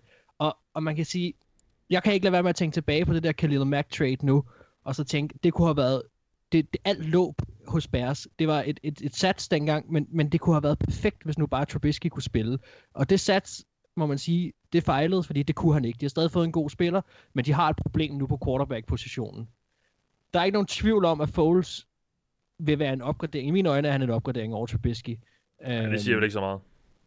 Nej, det gør det ikke. Men man kan sige, at, at, at, at, at jeg kan jo også blive gjort til, fuldstændig til skamme, hvis Foles har et eller andet fuldstændig vanvittigt run i sig endnu. Det tror jeg bare ikke på. Øhm, men jeg ved godt også, at de til at starte med måske ikke havde så meget rut med i free agency, da det var, de kom ind. Men det er helt seriøst, det er kun quarterback-positionen, der lige nu skilte dem ad fra at være relevante altså i toppen af NFC, til at, at de kan tabe deres division nu. Og hvorfor prioritere penge på, på Graham og Foles? Og faktisk også en ting, jeg ikke synes, der er blevet snakket så meget om, det, det er lidt, at de, de henter Quinn på en 70 millioner, 30 millioner garanteret kontrakt. Prøv at høre, jeres forsvar er super, super fint, men I mangler en quarterback. Hvorfor er det, man prioriterer de penge der? Du har Khalil Mack, du har Eddie Goldman, du har Dennis Trevathan, Rokon Smith. Altså, der, der er masser af ting. Dit forsvar skal sådan set nok kunne bære dem ret langt hen ad vejen, men det nytter ingenting, hvis det er, at de ikke har en quarterback. Men hvem skulle Og- de så have gået efter ellers? Jamen, jeg vil, de, de, skulle ikke, de skulle ikke nødvendigvis være gået efter nogen, eller i hvert fald, så skulle det ikke være noget, de har prioriteret så højt, som de har gjort, fordi de har jo, de har jo fået en super god spiller ind i Quinn, men jeg synes bare, at det er, det er en forkert prioritering at smide alle de penge efter ham. Man skulle smide de penge efter en quarterback. Og nu synes jeg, at de har havnet Men lidt igen, i den, hvem, hvem skulle det være? Jamen, de skulle ikke nødvendigvis gå efter nogen på den position, så må de se, hvad de havde, eller ikke også så skulle de prøve at drafte. Øh, men de har jo rigeligt af, af, af, af, hvad hedder det, af pass rushers i forvejen. Det var ligesom det, det der var min pointe også. At, at Ja. det, De har ikke noget første rundevalg. Nej, det er rigtigt, de har ikke noget første rundevalg, men, men Så så, må man, se- så, så må de se, hvad de... Jeg synes bare, hvis vi snakker øh, at, at lægge pres på modstanderens quarterback, så kan det umuligt være en position, der var så presserende for Bears, at de skal smide så mange penge efter det i forhold til, at de mangler en quarterback på den anden side. Det, det giver ikke nogen mening. Få den position lukket ned først, og så, så se, hvad I har at, at gøre med bagefter. Og så kan det godt være, at Quinn var smuttet. So be it de, de manglede en, en quarterback, og lige nu, der synes jeg, de er havnet i det limbo, der hedder, nu er Cam, Cam er blevet fritstillet, for eksempel i, i Panthers. Jamen altså, der har været snak om meget længe, hvad vil der ske med ham. Jamen, nu har de Foles, nu er de bundet op på ham i stedet for, så de har ikke en chance der. De har heller ikke nogen chance for at gå, at gå ind og give Winston en eller anden, hvis nu Winston bliver, hvad kan man sige, bliver skrottet i NFL-sammenhæng af andre hold, jamen så har de heller ikke nogen chance for at gå ind og give ham en, en et eller to års prove it deal, hvor de i det mindste kunne prøve at få noget, eller Andy Dalton, jamen så alt andet har nærmest været bedre, end hvad der er sket for Bears. De, ja. de var for hurtigt på aftrækkeren med Foles, og, og det er fint, at de fik kottet noget af den der kontrakt ned, han havde, som i forvejen var fuldstændig latterlig. Det er stadig bare ikke godt nok, fordi hvad skal Foles nu? Skal han agere backup til Trubisky? Er det det, der er tanken? Det giver ikke nogen mening. Hvorfor spiller de deres så gode forsvar? I mine øjne, så er Bears så tæt på, at man rive hele måden ned, om ikke særlig længe, hvis ikke de snart øh, finder ud af, hvad de skal gøre på den quarterback-position, og så, går de, så spiller de et så godt forsvar, og nogle så dygtige spillere, som er i deres prime. Og det er udelukkende beslutninger, der er taget op på højere niveau hos GM og, og så videre. Og Det, det, det er simpelthen det er ødelagt holdet. Jeg synes simpelthen, det er forkasteligt, hvad de har gjort. Der var nogen, der op til udsendelsen efterspurgte et, øh, et, et, et Thijs rant. Nu, øh, nu, nu, fik vi et for, nu fik vi et for Mark. Jeg vidste slet ikke, du havde det der, Mark. Bare, jo jo, det kan jeg sagtens. Og det er endda, altså, jeg- vil sige, det er jo, jeg har ikke nogen interesse i, at Bears bliver noget godt hold, men for Nej. delen, hvor bliver man træt, altså. Jamen, øh, jeg vil lige komme med nogle honorable mentions her også, og det er jo så ja, nok det modsatte. Øh, jeg synes lige, vi skal snakke lidt om, om Giants, fordi åh, jeg synes, det er så øh, uinspirerende. Altså, det er sådan typiske, øh, det er sådan nogle typiske moves fra et dårligt hold. Det betaler alt for mange penge for nogle, alt for, middel, for nogle middelmådige spillere. Øh, jeg synes, det er meget uinspirerende. Altså, Bradbury, jo, det er fint nok. Blake Martinez, ah, Toilolo, ah, Carla Fackrell, ej, heller ikke. Altså, det der linebacker-gruppe, den manglede virkelig noget, og det er ikke blevet ret meget bedre, synes jeg. Øh, Cam Fleming, skal han ind og spille tackle? Det ved jeg ikke, om jeg har lyst til. Um, så de har brugt mange penge, men jeg synes godt nok ikke, det, det er særlig inspirerende. Um, og så Seahawks, altså... Åh, ja, de mister George Fant øh, men, og, og, og Quinton Jefferson, som, altså, og så har de så de hentet tidligere Greg Olsen, altså dem, der er kommet til, det er Brandon Shell, det er BJ Finney, Cedric Ogbuehi, og hvis der er nogen, der ved, at man ikke skal give ham penge, så er det mig. Man skal ikke give ham penge. uh, og, så har de, og så har de hentet Philip Dorset uh, og, og Bruce Irvin, uh, ret skal være ret også. Han er også kommet ind, men hvad kan han? Altså, jeg synes især det her pass rush nu, som vi sidder her uh, onsdag eftermiddag, der er der ikke kommet nogen afklaring på Clown endnu. Jeg tror lidt, han ender med at blive, men jeg synes, jeg synes man skulle have gjort noget uh, på det her forsvar, i hvert fald på pass rushet. Altså, gør, udnytte nu, at man har uh, Russell Wilson. Altså, jeg synes, det, jeg synes, det er lidt en forsømmelse, det her. Jeg ved ikke, uh, jeg står jeg helt alene med det? Nej, Nej. Altså, det gør du ikke. Ikke, ikke helt. Jeg vil sige, Qu- Quentin Dunbar, som de trader sig til, Seahawks eller mærket. Det er rigtigt, ham fik jeg ikke med. Det, det, det var en fin handel, og det hjælper lidt Ja. på forsvaret i hvert fald. Men det, Ja. det er den samme historie med, at Seahawks angreb, har de så hentet Greg Olsen også for eksempel, men, men den offensive linje er, stadig ikke en prioritet, og det er det bare ikke i Seattle, og det har den ikke været i, i overvis, og det er, det, er, det er super frustrerende at sidde og se på. Uh, Jermaine Fetty er stadig free agent, så de, jeg ved, Ja. ja. Brandon Shell er nok deres højre tackle, hvis ikke, de, øh, hvis ikke der sker noget i draften, tror jeg. Altså ham Og det- Jets ikke kunne bruge. Ja, og Jets havde nok ligaens dårligste offensive linje sidste år. Så Ja. det er bare ikke en prioritet for dem, og det er, som du siger, det gør ondt, fordi Russell Wilson fortjener bedre. Ja, Godt. hvad, hvad, Så gå angår til- deres, øh, deres pass rush, lad os sige, ja. at Clowney han bliver, meget kan man sige om ham, han er en dygtig spiller, men pass rush, det tæller han ikke som. Så der bliver ikke rigtig gjort voldsomt meget ved det problem, selvom han skulle blive. Nej, nej, men så i hvert fald have nogen på den defensive linje. Uh, det er også med det, altså, jeg synes, det, jeg synes, det er lidt tyndt. Um, men nu har vi uh, nu har vi snakket om, hvem vi godt kan lide, og hvad vi ikke kan lide. Um, der er jo også nogle hold, der altid ender sådan lidt midt imellem, og man er lidt i tvivl. Uh, jeg har spurgt, jeg har bedt om at komme med et hold, uh, Øh, hvor I ikke helt kan finde ud af, om det er godt eller skidt. Øh, det er jo så lidt spændt på, hvilke, hvilke årsager der kan være til det. Anders, vil du ikke lægge ud? Jo, og øh, nu går vi fra et, øh, et hold i Seahawks, som har lidt øh, spørgsmålstegn omkring deres defensive linje, til et hold, som har en overdrevet gusten starter øh, defensiv linje med øh, Draymond Jones, der var et tredje rundevalg sidste år, Mike Purcell, nu Jurel Casey, Bradley Chubb og Von Miller i Denver. Det er et, øh, et, et hold, hvor jeg synes, at de lavede nogle øh, rigtig gode øh, træk i, øh, i trade-verdenen. Ah, næsten. Øh, de øh, tradede sig til AJ Bui og Jarrell Casey for et fjerde rundevalg og et syvende rundevalg, som jeg husker det. Det synes jeg er virkelig god værdi på positioner, som de i hvert fald... AJ Bui, han, han dækker et stort behov. Øh, Jarrell Casey, han bliver rigtig sjov at følge på den der stjernespækkede linje. Og lidt, lidt noget, der trækker ned, det er, at de sendte uh, fullback Andy Janovic til Browns. Det, det, man, man skal beholde sine fullbacks. Øhm, men grunden til, at jeg synes, det er, er sådan lidt iffy, det er, at Graham Glasgow fik en relativt stor kontrakt. Den kan selvfølgelig godt vise sig at være fin, men lige nu der er den lidt i den dyre ende, synes jeg. Og så hentede de Melvin Gordon, og det forstår jeg simpelthen ikke. For det er ikke ligefrem, fordi de har en, en, en, ja, en, en svag øh, running back-gruppe med, øh, hvad hedder det, Philip Lindsay, Lindsay og øh, øh, Royce Freeman. Så altså, det, det, det undrede mig lidt der.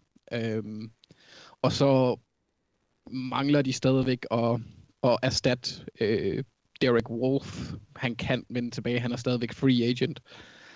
Øhm, og så er jeg, sådan, jeg er lidt i tvivl om, hvad de gør med centerpositionen, for jeg går ud fra, at Graham Glasgow, han enten skal spille den, eller erstatte Ronald Leary på, på højre guard, så det, der er stadigvæk spørgsmålstegn ved den linje. Øhm, ja, og så indtil videre nu, så har de selvfølgelig også lige tagget Justin Simmons og øh, forlænget med Bryce Callahan, og det kan jeg faktisk rigtig godt lide. Øhm, og så har de også valgt at smide en helvedes masse penge efter en ponder øh, i Sam Martin, Hmm. som også er Ja. en af dem, jeg sådan synes var, det var lidt... Jamen, han, han får mange, han var det en treårig aftale til 7 millioner eller sådan noget, og han er, han er i bunden til midten af ponders i ligaen, så det, det er en relativt stor kontrakt for ham, den tidligere øh, Lions ponder. Ja.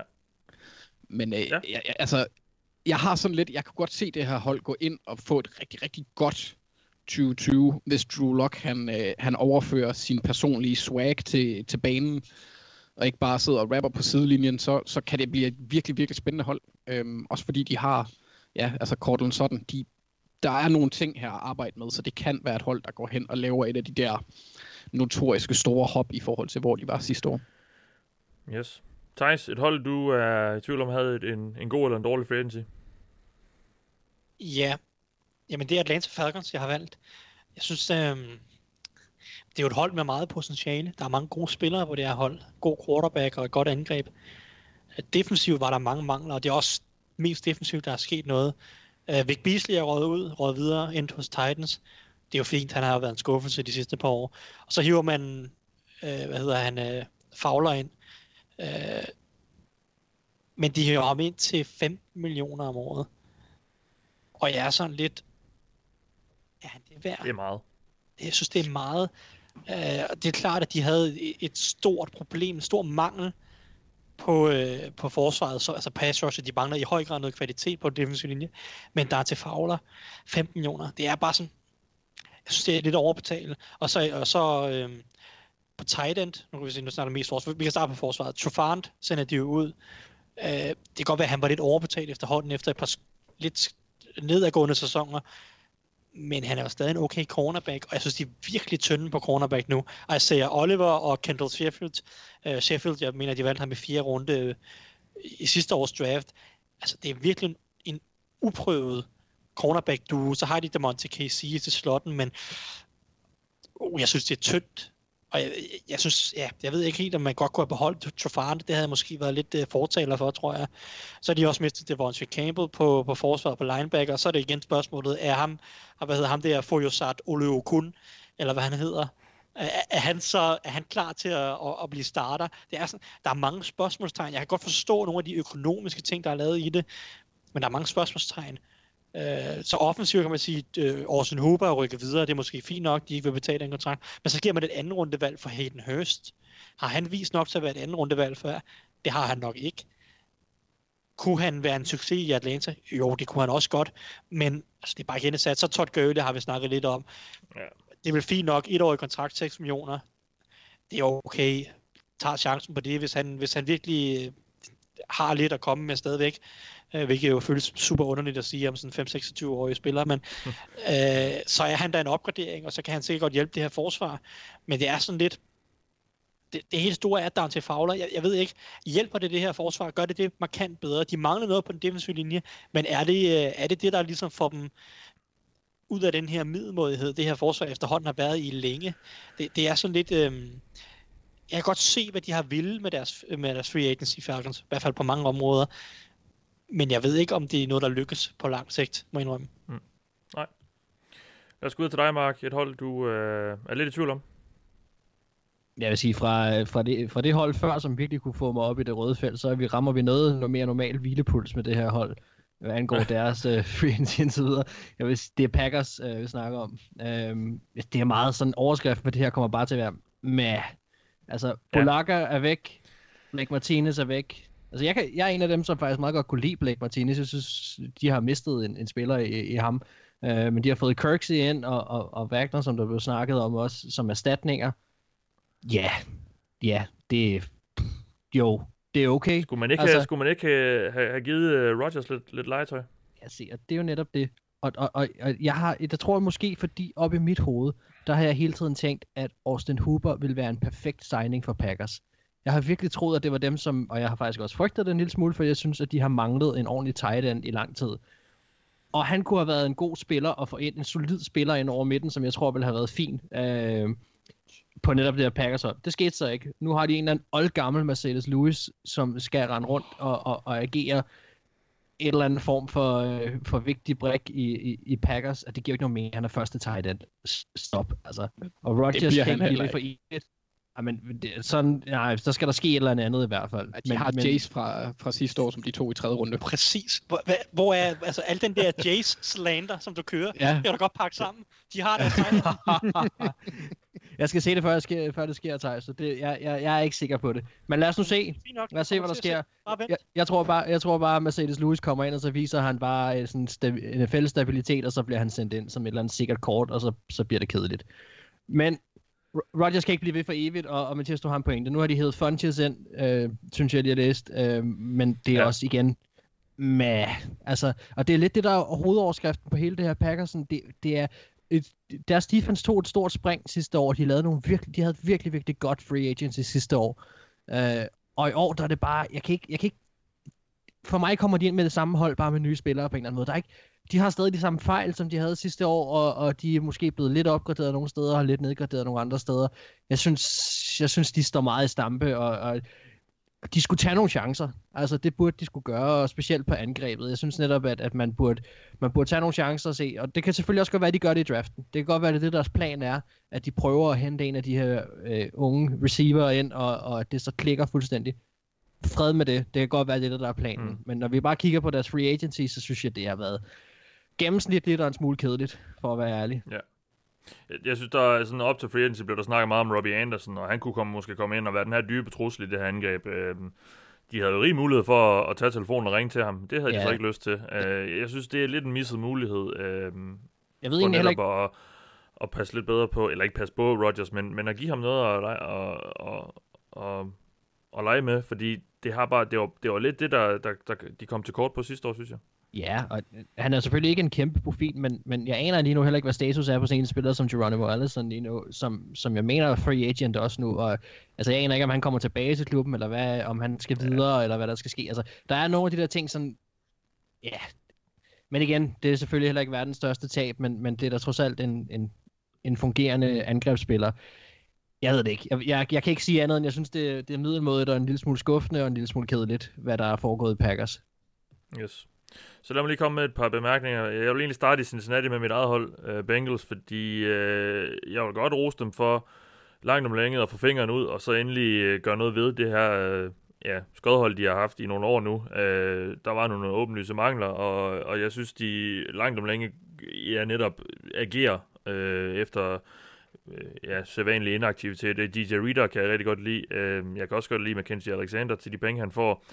Trey Waynes, og det er så der, det begynder at, og, og det er så det, der gør, at jeg begynder at blive lidt i tvivl om, hvad jeg skal synes om det, fordi Trey Waynes får mange penge, synes jeg. Og man snakker lidt om ham, øh, altså man snakker om en cornerback her, hvis svaghed nævnes i at dække op, og det er ikke sådan super godt. Altså han bliver, han, når, når, når, man, når man snakker om ham, så bliver det fremhævet, at han er god til at, han er god i løbespillet, og det kan jeg bare ikke rigtig bruge til noget. Altså han, han bliver nærmest nævnt som en liability, hvis han skal spille ret mange andre positioner end den yderste. Altså jeg vil gerne have en cornerback, der er lidt mere alsidig. Uh, og så især når det er til så mange penge. Uh, han er hurtig, mister, der Mathias. Jeg vil sige, han er, han, er, han er hurtig, ja. han har fart i stængerne. Ja, så, ja, jamen, det kan ikke bruge til noget, hvis han ikke kan, kan skifte retning eller noget som helst. Altså, øh, fordi, nej, han, han, det kan... Det er ikke hver uge, han skal dække DJ, DK Metcalf op. Uh, så det synes jeg... ja, der, der var et need, og, og der var et need, og de finder et par cornerbacks, men jeg ved ikke lige, jeg, som sagt, jeg kan godt lide Alexander, men jeg, du, jeg kan jo høre dig, fordi du, nu sidder du i en Vikings, tror jeg, Vikings-fan. Hvad, hvad, skal, hvad skal jeg synes om det her? Jeg vil sige, at han har potentiale til at blive Bengals Abdul Sule, hvis der er nogen af jer, der kan huske den Superliga-spiller.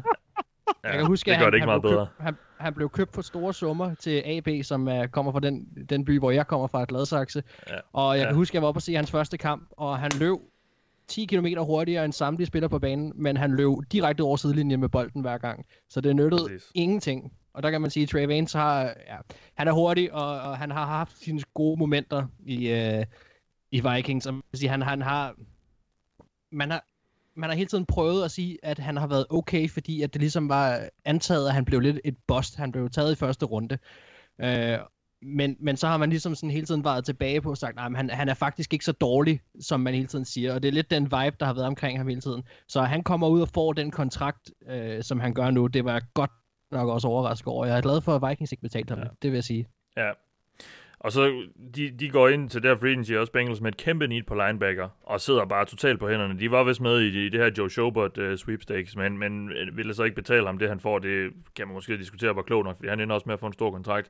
Men der er bare ikke blevet gjort noget. Nu, i, nu i tirsdag signede de Josh Bynes for, for Ravens, som er en fin linebacker, men altså jeg synes, øh, jeg synes, der mangler noget, og det er også derfor, altså jeg vil gerne have haft en af de tre store linebacker-navne, der er øh, Littleton, Kwiatkowski eller eller Schobert, og de ender med ingen af dem, og ja, og det, og det, bare, bare, det var bare det helt, helt åbenlyse need inden free agency.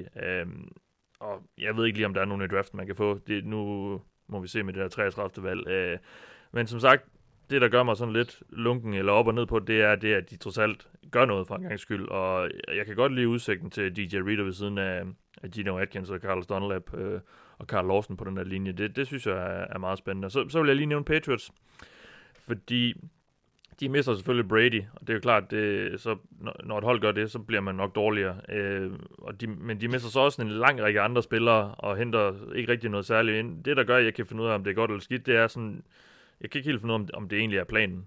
Altså, øh, jeg, fordi jeg kunne godt se dem bare skralde det helt ned nu, så få et højt øh, draftvalg og sådan noget, øh, også med de planer, de har på quarterback og så videre. Så det er derfor, jeg sådan lidt, jeg kan ikke helt finde ud af, hvad jeg skal synes om det, fordi de mister en masse spillere, men jeg tror egentlig også, de er indstillet på nu at bygge det hele lidt op for bunden måske lidt. Øhm, vi kan tage et, et spørgsmål fra Jakob Dækker, han spørger højere valgt, og det er så netop angående øh, quarterback-situationen. Højere valgt som hjælp til Stidham.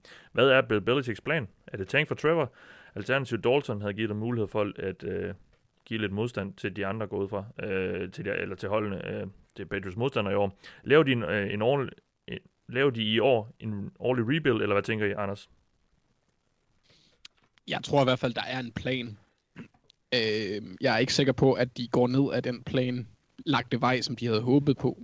Øh, mm. Jeg er ret sikker på, at de havde, de havde ja, de, altså jeg er sikker på, at de havde forberedt sig på den situation, hvor Tom Brady han enten stoppede karrieren eller skiftede til et andet hold. Øhm, men jeg er også ligesom dig meget i tvivl om, hvad de gør, fordi de er handicappet på, at de ikke har særlig stort økonomisk råderum. Så jeg synes også, at man har set deres træk indtil videre har i hvert fald været, eller ligner til at, at bygge et hold, der skal have en, enten en knap så dygtig quarterback, eller en uerfaren quarterback. Sådan Brian Hoyer, Jared Stidham øh, lægger de op til, synes jeg, med, med tagget af Tooney, fordi de har del med mange penge på den linje efterhånden. Øh, Marcus Cannon har en stor kontrakt, ja, en okay stor kontrakt. Shaq Mason, Tooney, David Andrews er vist, jeg kender ikke lige, jeg kan ikke huske hans øh, beløb, og så har de en, en første runde tackle. Så det, det er en dyr linje, der kan man godt se, at de kunne jeg forestille mig. Hmm. Øh, forbereder sig på, at der skal spilles, øh, spilles lidt mere eller, egentlig lidt af det, de gjorde sidste år faktisk, hvor det var forsvaret, der dominerede, og så angrebet ikke lavede fejl. Um, så det, det virker egentlig også til det, hvis man kigger på deres, deres drafts de sidste to år med, med eller primært for, for to år siden med, hvad hedder det, Isaiah Wynn og Michelle, uh, Sony Michelle, at det, det kan også godt være valg, der ligger op til en, uh, ja, en uerfaren quarterback, hvor de bliver lidt mere afhængige af at være fysiske på linjen og løbe bolden, selvom det selvfølgelig ikke er det mest effektive. Øhm, men ja, jeg, jeg, jeg er spændt på at se, hvad det bliver til, fordi jeg har sådan en eller anden fornemmelse af, at det hele det bare crasher og burner. Ej, undskyld, ikke ja, fornemmelse. Men, uh... Et håb, et håb. er det tank for Trevor? Altså, jeg, jeg kan ikke helt finde ud af, om, om Belichick er typen, der vil... Og jeg ved ikke, der, jeg tror egentlig ikke, der er nogen NFL-hold, der tænker, eller spillerne gør slet ikke. Øh, men, men altså, jeg kan ikke finde ud af, om Belichick vil være typen omvendt. Er han jo, tror, er han også kynisk nok til at gøre det. Så altså, Thijs, hvad, hvad er din fornemmelse med det her? Jeg ved det heller ikke. Altså, jeg er også i tvivl. Øh, jeg håber lidt på, og jeg kunne, jeg kunne sagtens se det ske. Altså ligesom dig. Altså, Belichick er kynisk nok til at sige, vi kommer ikke til at være gode i år. Vi øh, finder ud af, hvad vi kan bruge det til, og så øh, sender vi de, dem, vi ikke skal bruge næste år, dem sender vi ud og trader væk. Og det kunne være Tony, det kunne være Dante Hightower, det kunne være... Altså, det kunne være alt muligt. Det kunne, det kunne være sjovt at se dem på at trade Stefan Gilmore. bare uh, sige, F vi tager et første rundevalg, og så bare uh, sender ham ud. Og så, altså, det vil virkelig være rivende ned. Uh, og det kunne ja. være sjovt. Uh, men, men altså, jeg tror, godt, jeg, jeg tror godt, Patriots kunne tage en sæson, hvor de siger, vi, uh, vi bygger op, vi starter lidt forfra, og så prøver vi, fordi de har en meget gammel hold, og det havde de også inden 2019, uh, og det er ikke blevet yngre på, på nogle parametre lige nu, så jeg kan godt se det ske, men jeg ved det ikke. Jeg, jeg, på et eller andet tidspunkt i de kommende uger må der komme en indikation, øh, om de har tænkt sig at hente en af en quarterback, for eksempel Dalton eller Newton, eller, eller hvad de nu vil, eller om det bare er ren draften. Mm. Fordi de har, været, de har det 23. valg i draften nu, mener jeg. Og hvis de er heldige, så er Jordan Love for eksempel, eller det, det er der rimelig pæn chance for, så er der Jordan Love øh, tilgængelig øh, sidst i 10'erne, skulle jeg til at sige, øh, efter, efter valg 15. Og så kunne, jeg, kunne det være sjovt at se Patriots prøve at handle sig op og, og lege lidt med ham, prøve at udvikle ham. Men, men altså, jeg, jeg ved det ikke. Jeg, jeg, jeg, jeg er meget i tvivl, hvad Patriots har planer om lige nu. Altså, deres trup lige nu er dårlig på mange parametre. Så, men, øh, men man må ikke, at de, øh, de finder ud af noget, som gør den lidt mere slagkraftig. Og ham der Bill Belichick har også trænet et godt hold eller to i sin tid. Fjollegøj. Nej, det var, det var egentlig bare, jeg har sådan, hvis de går ind og får en rigtig, rigtig skød sæson her i 2020 og får et højt draftvalg, så har jeg bare en, en eller anden fornemmelse. Jeg kan ikke bygge det på noget. men at det er Justin Fields, der er målet, og ikke Trevor Lawrence. Okay. Fra, ja, men jeg, jeg tror bare, ej, nu så vi jo så, at Trevor Lawrence, han har, han har også noget øh, atleticisme, om man vil. Øh, man lavede nogle lange løb, men jeg tror bare, at Justin Fields, jeg har bare en fornemmelse på, at han er, han er mere, mere ham. Okay. Jamen, I hørte det her først. Lad os lige øh, slutte øh, free agency gennemgang her af med øh, nogle hold, hvis free agency overrasker jer. Øh, Anders, vil du ikke øh, fortsætte? Jo, det kan jeg godt. Øh, jeg har taget 49ers, og det er egentlig ikke fordi, at deres handlinger som sådan, ud over en enkelt, har overrasket mig. Eller to. Øh, de har fom, altså, fokuseret på at, at forlænge med da, de spillere, de har i forvejen, hvis man lige ser bort fra Emmanuel Sanders i hvert fald. Øh, Øh, og Michael Pearson, der er blevet, eller Person, øh, der er blevet fyret. Øh, men traden af DeForest Buckner, den undrer mig lidt. Og det gør den, fordi at de, de, de har tydeligvis stået med et valg mellem ham og Arik Armstead. Armstead havde en fantastisk sæson sidste år. Øhm, men inde på den indvendige side, der har de så Solomon Thomas og DJ Jones. DJ Jones gjorde det fremragende, inden han blev skadet øh, i sidste sæson. Øhm, så det kan godt være, at de har et håb om, at han kan gå ind og erstatte ham, men de mangler den der, det der monster inde i midten, om man vil. Øhm, og det synes jeg er lidt synd. De er jo så på edgene med, med Arik Armstead, men det overraskede mig lidt, at det var ham, der, der trak det længste strå der, selvom øh, ja, det havde jeg, jeg havde egentlig forventet, at de ville lægge flere penge til DeForest Buckner, fordi han er altså et based. Mm. Så det, på ja. den måde har det, har det overrasket mig en lille bitte smule. Jeg synes egentlig, at resten af det, de har foretaget, så virker ganske fornuftigt. De har forlænget med Jimmy Ward øh, også. Han har fået en treårig aftale til tæt på 30 millioner, og så øh, Emmanuel Mosley, øh, Ronald Blair, og, og så Sean Coleman, der, der også øh, ja. er en god tackler at have også. Så på den måde har de, har de gjort det for... Lige præcis, og de, de, øh, der er de, de havde også, altså jeg ved ikke helt, hvad der skete med ham med Dante Pettis, som havde en fin øh, 18-sæson øh, i hans rookie-sæson, som jeg husker det, men helt totalt forsvandt øh, sidste år også. Øh, de har nogle kræfter på wide receiver nu, som også kan, altså ja, hvor de har, som kan give dem lidt problemer, fordi det er meget, altså de har Debo Samuel, der er en, et mix af en receiver og en running back, og så har de Dalen Hurd, som øh, ikke rigtig så banen sidste år, som var spillet øh, running back størstedelen af sin karriere, inden han skiftede til Baylor og fik to år som receiver, som jeg husker det, måske et enkelt. Øhm, så der er mange ubekendte på det område, og så det det er lidt, ja, det undrer mig en lille bitte smule over, at de ikke gik mere efter Emmanuel Sanders. Øh, men det, der overrasker mig helt klart mest, det er det Forrest Buckner, fordi ham, han har bare en større stjerne øh, hos mig, mm. end, end ja. Arik Armstead. Thijs?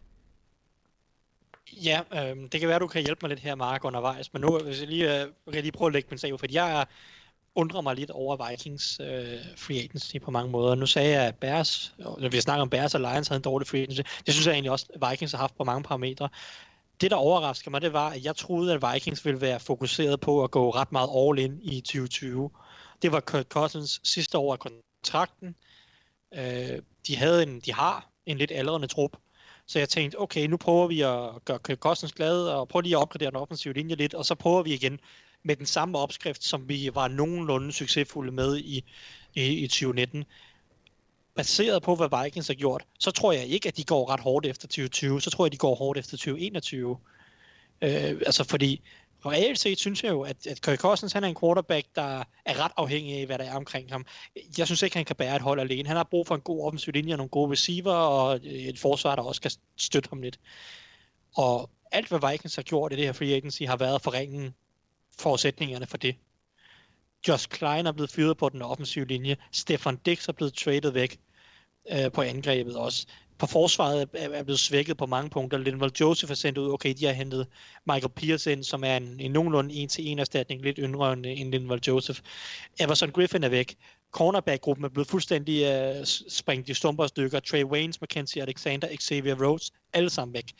Uh, safety-gruppen, dybden er blevet lidt svækket med Javon Curse øh, Jaron Curse, undskyld, øh, der, der er blevet sendt væk.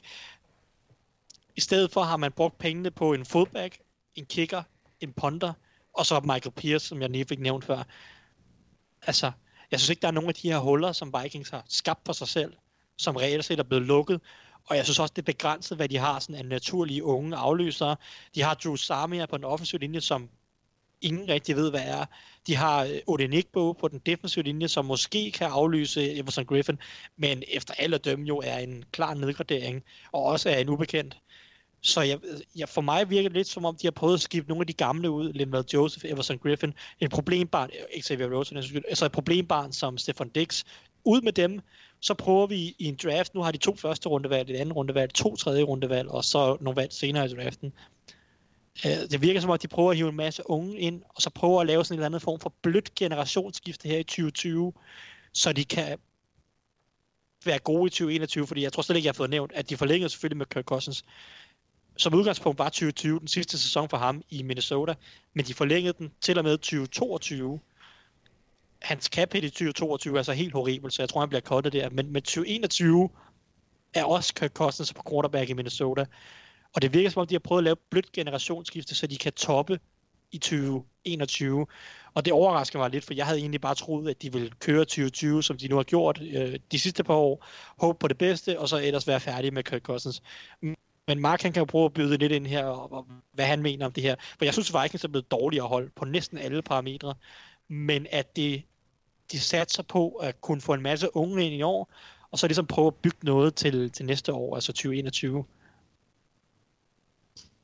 Jeg vil gerne byde ind, hvis jeg må. Ja, men jeg prøver at se, om du er enig.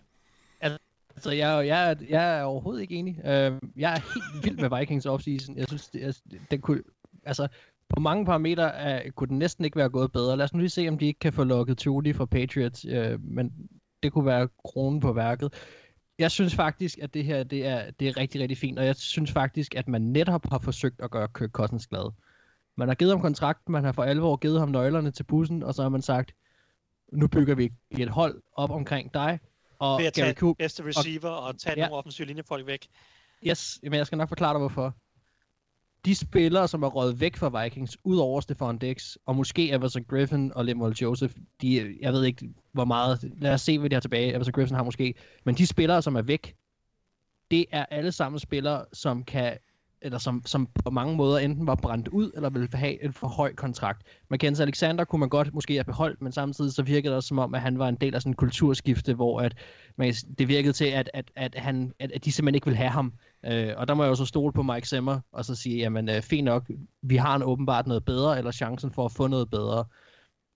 De har skaffet sig enormt meget draftkapital, og den det, det solide Vikings-hold, vi har set de sidste par sæsoner, har ikke været skabt igennem free agency, det har været skabt igennem draft, og det har været skabt igennem drafts, hvor at man har haft flere første rundevalg, og flere anden rundevalg, og flere tredje rundevalg, som vi ser nu.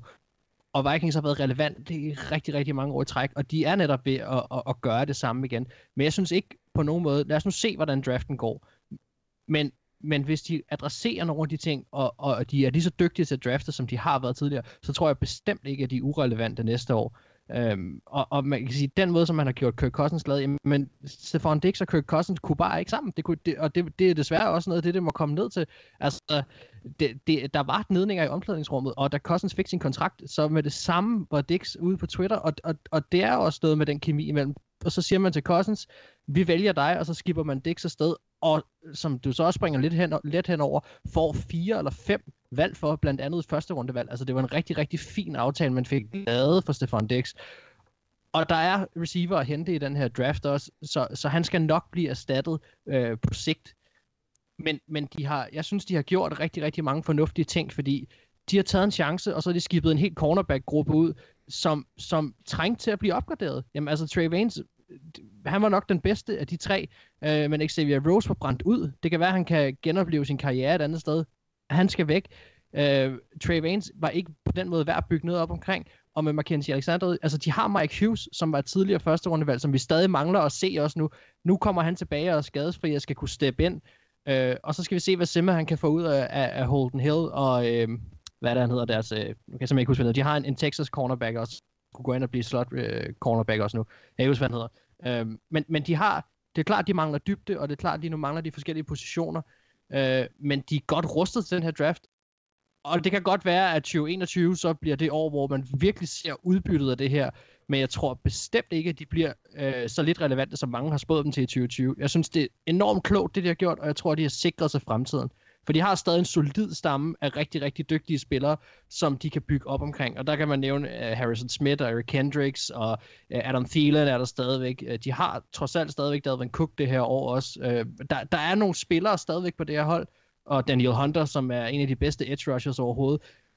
Og så, så er det op til Mike Zimmer nu for første gang at, at rigtig prøve at se, om han kan udvikle noget talent på cornerbacks, øh, og ikke give de store kontrakter til, øh, til forsvaret, men prøve at fokusere på angrebet og bygge noget op omkring Cousins, forvalte nogle offensive linjefolk, forvalte en receiver, få gjort nogle af de ting, og det har Vikings muligheden for nu. Altså, jeg er helt vild med det, de har gjort. Ja, men, men Mark, du sidder selv og nævner, at de mangler 6-7 spillere. Har du tænkt dig, du, du kan jo ikke ramme på alle dine draftvalg i år. Selvfølgelig kan de du, siger, du, du siger, du mangler to eller tre cornerbacks. Du siger, I mangler en, uh, en offensiv linjemand, eller to, eller tre måske. I mangler en receiver. Det, det kan man jo ikke lukke alle de huller i draften. Det er jo utopisk at tro, at, at Vikings er blevet bedre, fordi de bare har mange drafts. Jeg er med på, at man har to første rundevalg, og så kan man tage en cornerback og en receiver, eller hvad man vil. Øh, og så er man i gåseøjne lukket, for der er jo ikke nogen garanti for, at de er klar i år 1. Øh, men, men, men du, du nævner selv 5-6 huller på det, her, på det her hold nu. Der mangler også en pass rusher lige pludselig. Øh, det, det, det, jeg er med på, at man har fået en masse draftvalg ind, og det er fornuftigt nok at bygge, men det, jeg kan bare ikke se, hvordan man er klar til at toppe i 2020, når du har 5-6 huller, der skal lukkes på et hold, og du har to første rundevalg kun. Altså hvis du havde fem første rundevalg, okay, fair nok, men det, det har man jo bare ikke. Altså, ja, jeg, jeg, jeg, sagde heller ikke, jeg synes, det er, Ja, altså, jeg altså, det er derfor, jeg siger, at det er 2021, der er det, det er der, man kan toppe, og det er derfor, jeg var mm. overrasket. Fordi det, det lignede, øh, at de at det ligner, at de ikke går nødvendigvis benhårdt efter 2020. Jeg siger ikke, at Vikings er dårligt i 2020, men jeg synes ikke, det ligner, at de går benhårdt efter det. Du har ret. Jeg skal være kort, Mark. Ja, du har ret i, det kan godt være, at det bliver svært for dem i 2020 at, at, at, at vinde en Super Bowl, og jeg sagde heller ikke, det er det, de kommer til at toppe. Men jeg siger bare, at de valg, som de har gjort nu, øh, gør, at, at jeg tror, de bliver bedre end mange spår dem til i 2020, og på længere sigt, så redder de deres franchise, fordi de spiller, og det er rigtigt, man kan ikke lukke alle sammen, men den cornerback-gruppe, den kan man sagtens erstatte, og folk glemmer, at Mike Hughes også blev taget i første runde, og vi mangler at se, hvad han kan. Godt. Mark, så lad os høre, hvem, øh, hvilket hold du er, du er overskår i free agency. Øh, ja, jeg har, jeg har valgt at, at snakke om Panthers. Øh, som vi var lidt inde på i starten af podcasten, og så vil jeg sige, de er et hold, som jeg ikke helt kan blive kloge på, men jeg synes faktisk, de, de er ret interessante. Der, hvor jeg virkelig øh, blev overrasket, det var det til Bridgewater, der blev aftageren for, øh, for Cam Newton. Øhm, og, og det et eller andet sted faktisk også positivt overrasket. Jeg, jeg kan faktisk meget godt lide det. Jeg synes, det, jeg synes faktisk, det var en okay kontrakt, og han har, han har, han har god upside. Øhm, og så synes jeg, de har, og specielt nu med Robbie Anderson, en, en ret spændende øh, øh, receivergruppe. Øh, de kan, altså, det kan godt være, at det er noget hø med forsvaret, øh, og det er ærgerligt, at Kigli er stoppet osv. Det er jo klart, at det hul kan man jo ikke bare øh, fylde. Men, men, men det angreb kan godt øh, sætte nogle kampe sammen, tror jeg, som, som bliver spændende. Det er, nogle, det er nogle super spændende receiver, og Teddy Bridgewater kan finde ud af at vinde kampe. Øh, så jeg er ret... Jeg, sådan, jeg blev enormt overrasket over, at det var ham, men, men jeg blev positivt overrasket, tror jeg. Øh, men samtidig har jeg så også svært ved at blive helt klog på, hvad det er, Panthers øh, øh, vil, fordi jeg synes samtidig også, de har sendt nogle spillere væk, som altså Eric Reed er råd væk, og Addison er væk, og Bradbury er væk, og ja, Kikli stoppede sig og sig selv. Sådan. Altså, der, der, er også, der har også været stor udskiftning, og, og jeg ved godt, at der er flere, der har dømt dem til, til at, at skulle tanke nu her det, det har jeg svært ved at se dem gøre øh, med det hold, som de trods alt har her. Det tror jeg alligevel bliver svært. De har for meget talent på angrebet lige nu til, at, at de kan være et hold, der ligefrem tanker. Øh, så de kommer til at ligge et eller andet underligt sted inde i midten, men, men jeg synes faktisk, de er ret spændende. Og, og nu har de lige signet øh, den første XFL-spiller også. Det var også et overraskende move. Det var dem, der blev de første, de, de signede PJ Walker. Jeg skal være fuldstændig ærlig at sige, så meget har jeg ikke set mere, men hvad jeg har læst om ham, så lyder han som en, en spændende spiller, og det er ikke sikkert, at han overhovedet kan præstere på NFL-niveau, men, men det er der bare igen et, et, et lille twist til det her Panthers-hold, som, mm. som er blevet sneaky frisky. Altså, jeg havde sådan så slet ikke regnet med noget særligt fra dem, men, men jeg synes sgu egentlig, de er meget spændende nu. Altså, jeg vil gerne se et par Panthers kampe i år. Ja. Jeg har det bare sådan lidt det der med, nu siger du også, at de ender nok mere lidt, øh, lidt i midten af det hele. Det, det er ikke rigtigt et sted, jeg synes, det er ret fedt at være. Altså, så hellere ja, ligge ja. i, den, i, den, i den ene eller den anden ende, fordi du får ikke ud, noget ud af ende 8-8 eller 7-9. Altså, 100% øh, enig så jeg, jeg, synes, jeg synes, det er lidt mærkeligt, og jeg, altså, så, så, så, så beholder Kyle Allen, og så siger, nu prøver vi at spille med ham, og så tager en masse kampe, og så får et hold draftvalg næste år, og så tager, tager Trevor Lawrence øh, eller et andet. Altså, jeg synes, jeg synes det, det har øh, retningen lige mod, at det er så ikke 8-8, men, men 9-8 eller et eller andet. Øhm, øh, eller noget i den stil. Altså, yes, det er sådan en mærkelig mellemting, og det kommer man ikke rigtig nogen vej med, synes jeg. Nej, nej men det, det er vi helt enige om. Og det er jo også det, som kan måske være en del af det, som, som er lidt overraskende også. Det er nemlig det der med, at, at hvad, hvad er det egentlig helt præcis, de vil? Det stikker i mange forskellige retninger. Men, men hver gang jeg tænker over Panthers, så bliver jeg bare alligevel lidt glad indeni, og så tænker jeg, nå, jeg vil egentlig gerne se dem spille alligevel. Så når man ikke er fan af holdet, og egentlig og ja. måske har ønsker om, at de skal nå langt, jamen så, så synes jeg faktisk, de er et meget spændende hold, som har overrasket ja. på, en, på en mærkelig måde. Altså. Jamen så lad mig lige komme med, øh, med mit honorable mention. Jeg, jeg vil lige komme ind på Dolphins her, fordi øh, de har virkelig været ude at bruge mange penge og hente mange spillere. Og det overrasker mig lidt. Øh, grunden til, at det overrasker mig, det er, at jeg troede egentlig, der var sådan lidt mere tålmodighed med det her. Men det, lige, det virker lige pludselig, som om de har meget travlt. Jeg ved godt, der manglede rigtig meget talent, så der var også mange... Altså, man kunne nærmest hente hvem som helst, og så ville det forstærke holdet. Øh, men jeg forstår ikke helt, at de skulle være så, så aggressive, og så endda på de første... Det var nærmest allerede den første dag, havde de hentet de første tre. Og det, det er bare sjældent, at det er et særligt godt øh, forhandlingsudgangspunkt at have, når man tager telefonen som den første, og ringer og, og, og lyder så desperat. Øh, og det er også nogle, nogle store kontrakter, der er blevet dit ud. Jeg, jeg kan ikke helt forstå deres... Øh, deres, den hastighed, de, de gør det hele med. Jeg troede, det ville, jeg troede, det ville være sådan lidt mere baseret på noget draft, og så ville de supplere lidt. Altså, Byron Jones kan egentlig godt lide. Det har jeg ikke så meget imod. Det har vi også snakket om. Øh, dem, der får ham, vinder lidt øh, free agency, som også du har sagt, Thijs, fordi han er bare så skide god. Øh, så, så det, det er egentlig fint nok, men jeg, jeg, jeg synes jeg synes, det er mange penge, de har givet til Carl Van Nøje og, og Jack Lawson også. Det var du også lidt inde på, øh, Anders, tror jeg. Altså, så jeg synes, jeg kan ikke helt forstå den der... Jeg, jeg, troede, der, jeg troede, det ville være lidt mere gradvist, og, og ikke så... Øh, ikke så hurtigt, som, som de har, som de, altså ikke så meget, men ikke så meget fart, som de virker til at have. have. Nogen, der har noget indvendt? Nå, men jeg er meget, meget enig. Jeg tror også, øh, der er stadigvæk et, et ryg, fordi det forventes jo også, at de, de tager en quarterback. Det, det går vi jo alle sammen ud fra, ikke? øh, her til draften. Der har de jo også stadigvæk en... Så, så kommer der lige pludselig en spiller mere ind på quarterback-markedet i Josh Rosen. Og der kunne jeg godt se en, øh, en, en Ja, igen, jeg har mange fornemmelser med Bill Belichick, men hvis det er sådan, at han bliver fri, ja. så kunne jeg også godt se ham hente, øh, hente en Josh Rosen. Øh, men jo, altså det, det er et spøjst, øh, spøjst move. Det virker til, at de fokuserer på at, at gå coverage over pass rush, fordi deres, deres defensive linje er, som Tyson ynder at sige, virkelig dårlig. Nej, han siger det på en meget... Det har jeg heller ikke så meget imod. Altså, det, det tror jeg egentlig er meget fornuftigt. Men ja. jeg synes bare, det, det, det, det går lige pludselig meget hurtigt med Dolphins. Ja, det gør det også, også i forhold til, til sidste år, øh, hvor de heller ikke var super aktiv. Det, det er lidt en overraskende tendens også i forhold til den skole, han kommer fra, Flores med, med Belichick. Det er meget, meget sjældent, at de punger ud i uh, free agency til, ja. uh, til i hvert fald fra ikke hjemlige spillere, men generelt også bare. Mm punge ud. Så, ja. så det er en overraskelse, det kan jeg godt forstå, men det er også svært at se, hvor de ender hen, fordi jeg tror, du har det lidt ligesom øh, øh, Mark, han, eller du nævner med Panthers i forhold til det. Jeg tror også, det kan meget nemt gå hen og blive et midterhold. Jeg har meget svært ved at se dem blive mere end det øh, lige nu, fordi de stadigvæk mangler hovedmanden inden, inden bag centeren.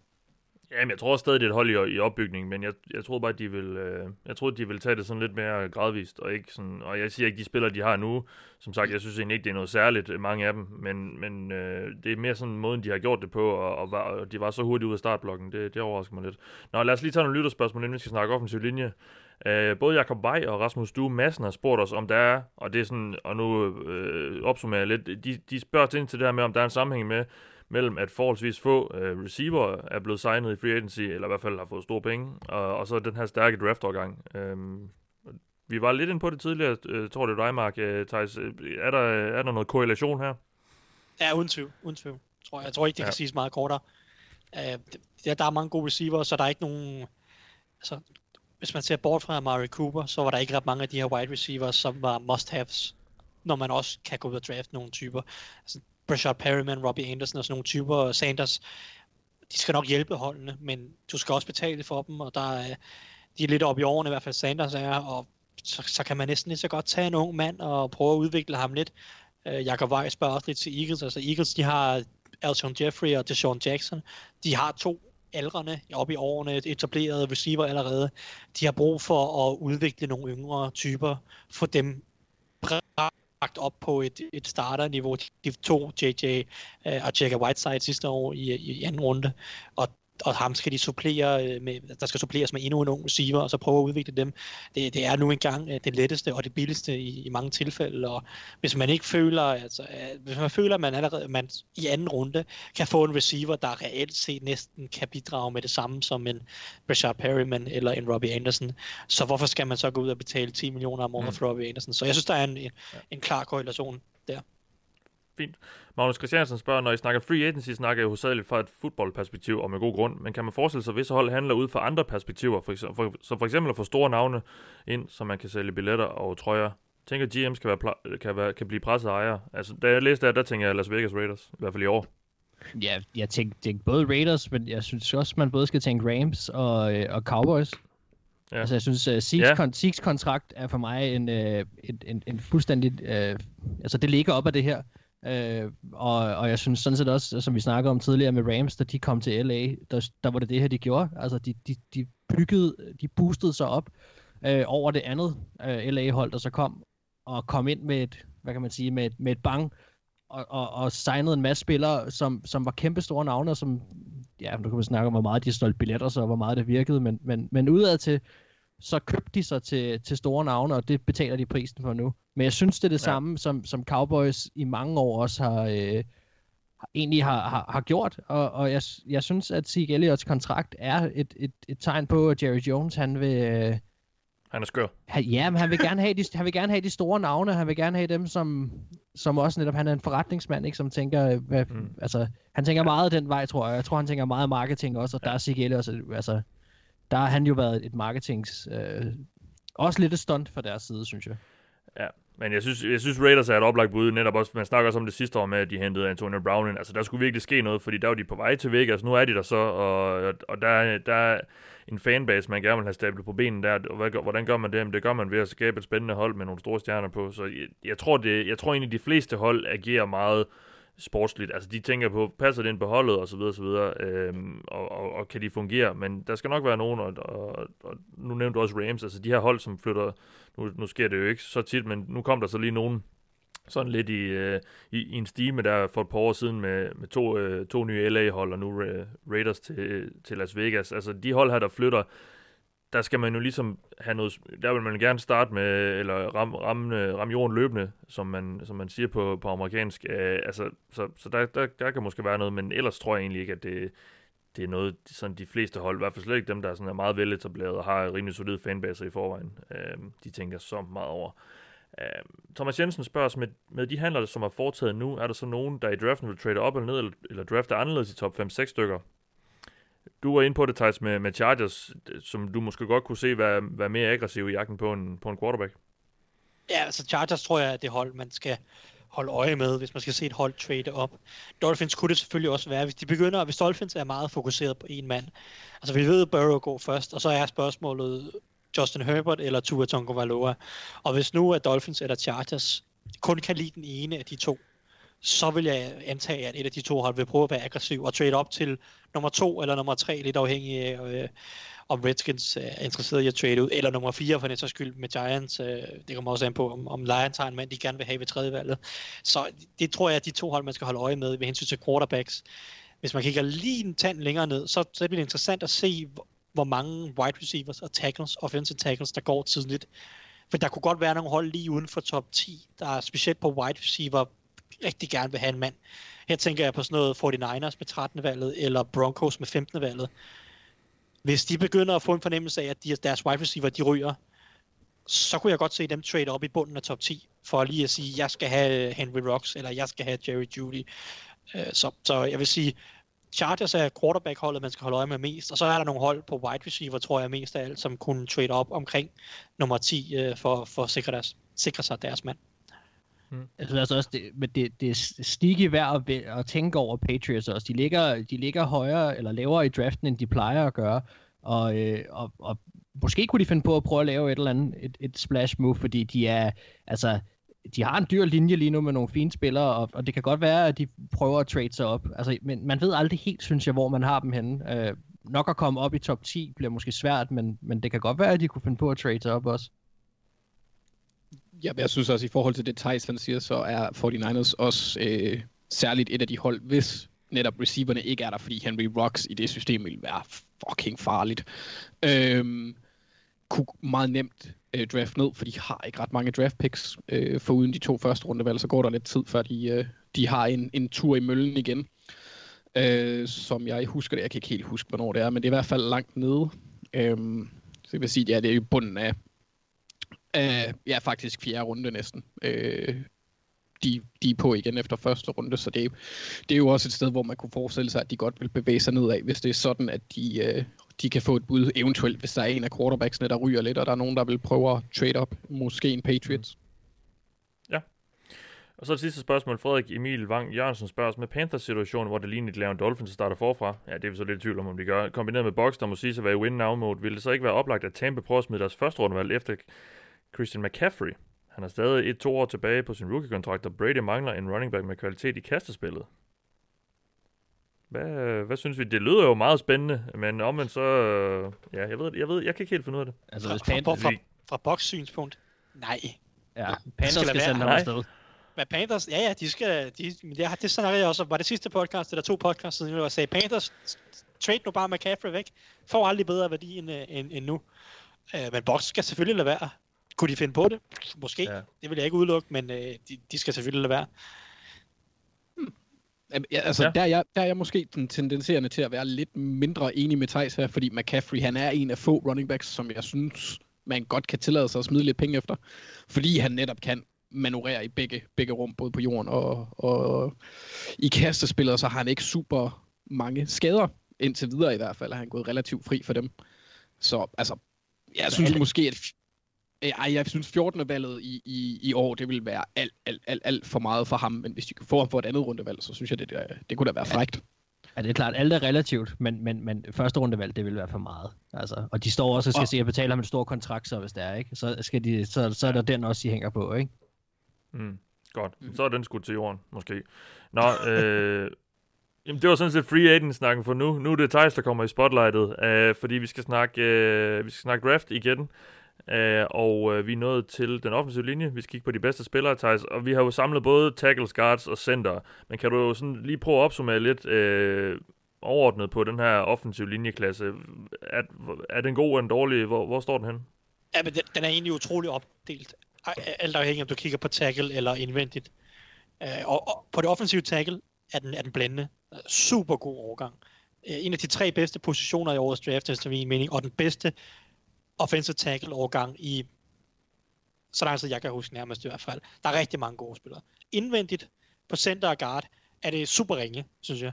Jeg synes virkelig, det er dårligt, og jeg tror også, jeg, jeg synes, det er langt dårligere, end de fleste synes, men jeg synes virkelig, der er få gode spillere. Der er noget dybde. Man kan tage nogle chancer på nogle typer i, hvad ved jeg, 4., 5., 6. runde. Men jeg synes, i de første tre runder er der utrolig få gode center og guards. Så øh, jeg synes, det, det er virkelig nat og dag. Rigtig mange gode offensive tackles, rigtig få gode center og guards. Modtaget. Jamen, så lad os, øh, så lad os øh, splitte dem lidt ad, i hvert fald til at starte med. Og, og lad os starte med, øh, lad os starte for, for, for ydersiden, og så bevæge os ind af tackles. Øh, din top 3 på positionerne, øh, nu kan du så måske komme med en top 5, hvis du også inkluderer både venstre og højre tackle. Jeg ved ikke, hvordan du har opgjort det, men, men de bedste Ej, tackles, ja. hvem, hvem er det? Ja, men jeg, jeg har kombineret det bare, det rene højre venstre tackle. Jeg skal nok sige, hvem der har spillet hvor Ja. så. Øh, min, min, min højest rangerede tackle, det er Jedrick Wills fra Alabama. Han spillede højre tackle i, i, i college, i hvert fald i sin sidste sæson. Øh, jeg, synes, han er, jeg synes, han er virkelig, virkelig god. Jeg har ham som en uh, top 3-spiller overordnet. Altså, han har en, en top 3-grade for mig. Det er kun Joe Burrow og Chase Young, der har højere grades end Jedrick Wills for mit vedkommende. Jeg synes, han er sindssygt dygtig. Han, han bevæger sig helt utrolig effektivt. Teknisk set virkelig on point. Virkelig, virkelig god i løbespillet. Super nasty spiller. Stærk. Øh, jeg synes, han bruger sine hænder utrolig godt generelt.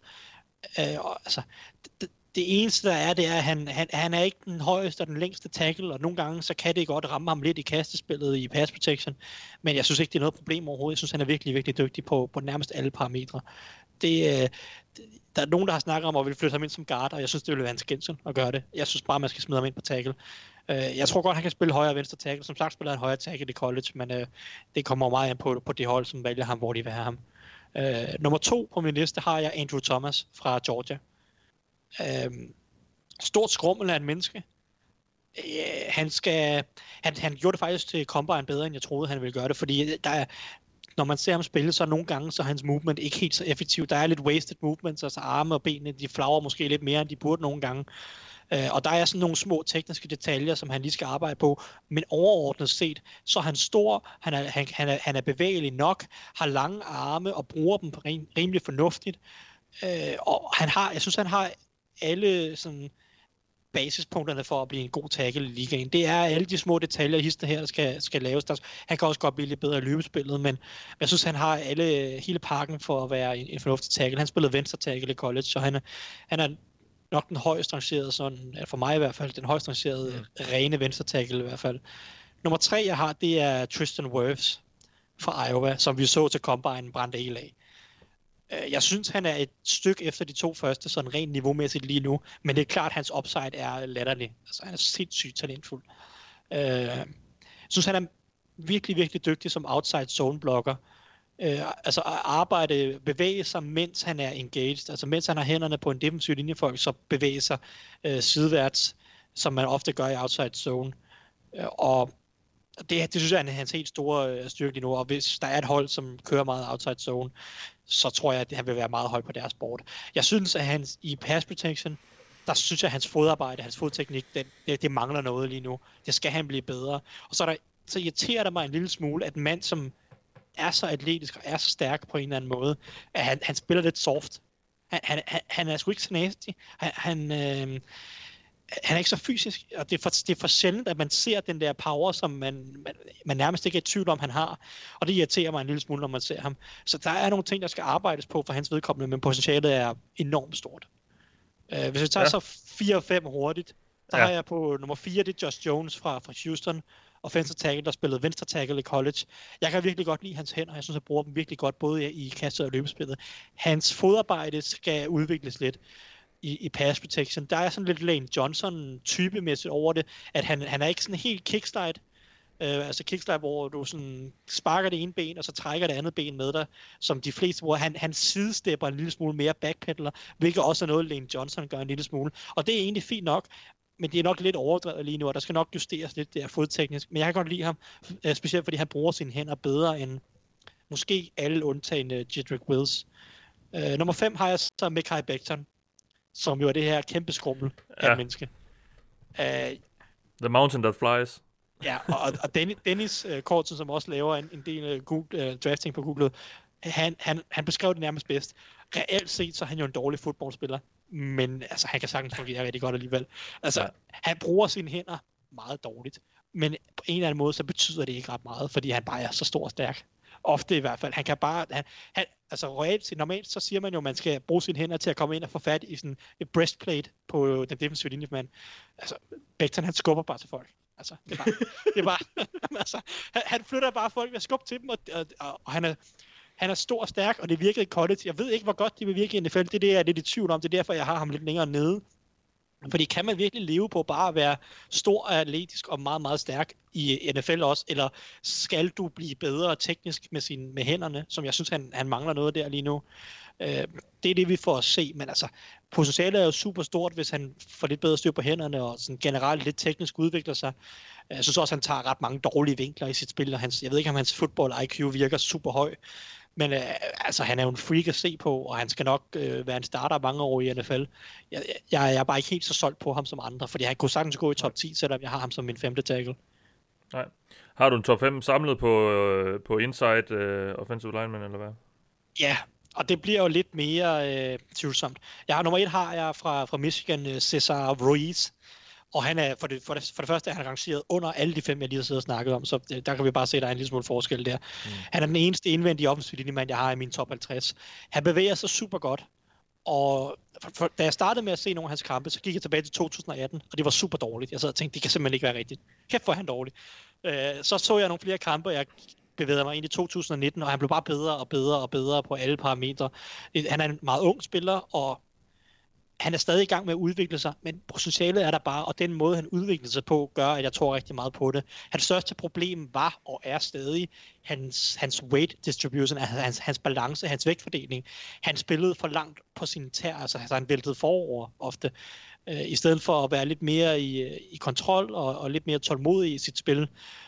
Og, det, og det var et stort problem i 2018, og så et lidt mindre problem i 2019. Men på mange måder, der bevæger han sig rigtig godt. Han er stærk, han tager fornuftige vinkler, hans øh, spilforståelse blev bedre, ikke overraskende fra 2018 til 2019, så han er, jeg synes, han er klart den bedste indvendige offensive linjemand. Han er der ikke helt endnu, men potentialet er stort, og jeg kan godt lide den måde, han udvikler sig på, og hans, hans kvaliteter på en eller anden måde. Når, når, når du øh, siger, nu, nu siger du så, at de ligger under, altså er han, er han første runde, spiller anden runde, altså hvor har du ham? Øh, jeg har ham må se, som en anden runde, runde spiller. Jeg kan se, at han er rangeret, så okay, det er så lige på kanten. Han er min 32. rangerede spiller lige nu. Så det er lige på kanten. Jeg tror, han kommer til at snige sig ind i bunden af første runde, selvom der ikke har været så meget snak om ham. Simpelthen fordi der er så få gode offensive linjemand, øh, indvendige offensive linjemand. Ja. Øh, men øh, jeg, jeg kan godt lide potentialet. Han, han, er stadig, mm. han skal stadig udvikle sig lidt. Yes. Du øh, bare videre. Nummer to, har, der har jeg en liten overraskelse, tror jeg. Tror ikke, der er så mange andre, der har ham så højt. Men det er Damian Lewis fra LSU. Jeg kan bare godt lide ham. Han er, han er ikke den mest atletiske, eller den største, eller den stærkeste indvendige. Han spiller guard for øvrigt. Cesar Ruiz, han er center primært. Øh, jeg tror også, han vil være bedst som center i NFL. Men Damian Lewis er guard, og jeg synes bare, han er, han er nogenlunde klog, og han har en, en god tålmodighed, bruger sine hænder fornuftigt.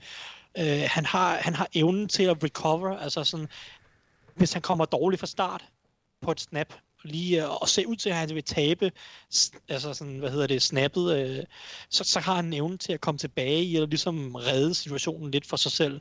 Og det kan jeg bare godt lide med en offensiv mand, og jeg, jeg tror ikke, at han bliver nogen stjerne i NFL. Men jeg tror, han kommer til at starte i mange år.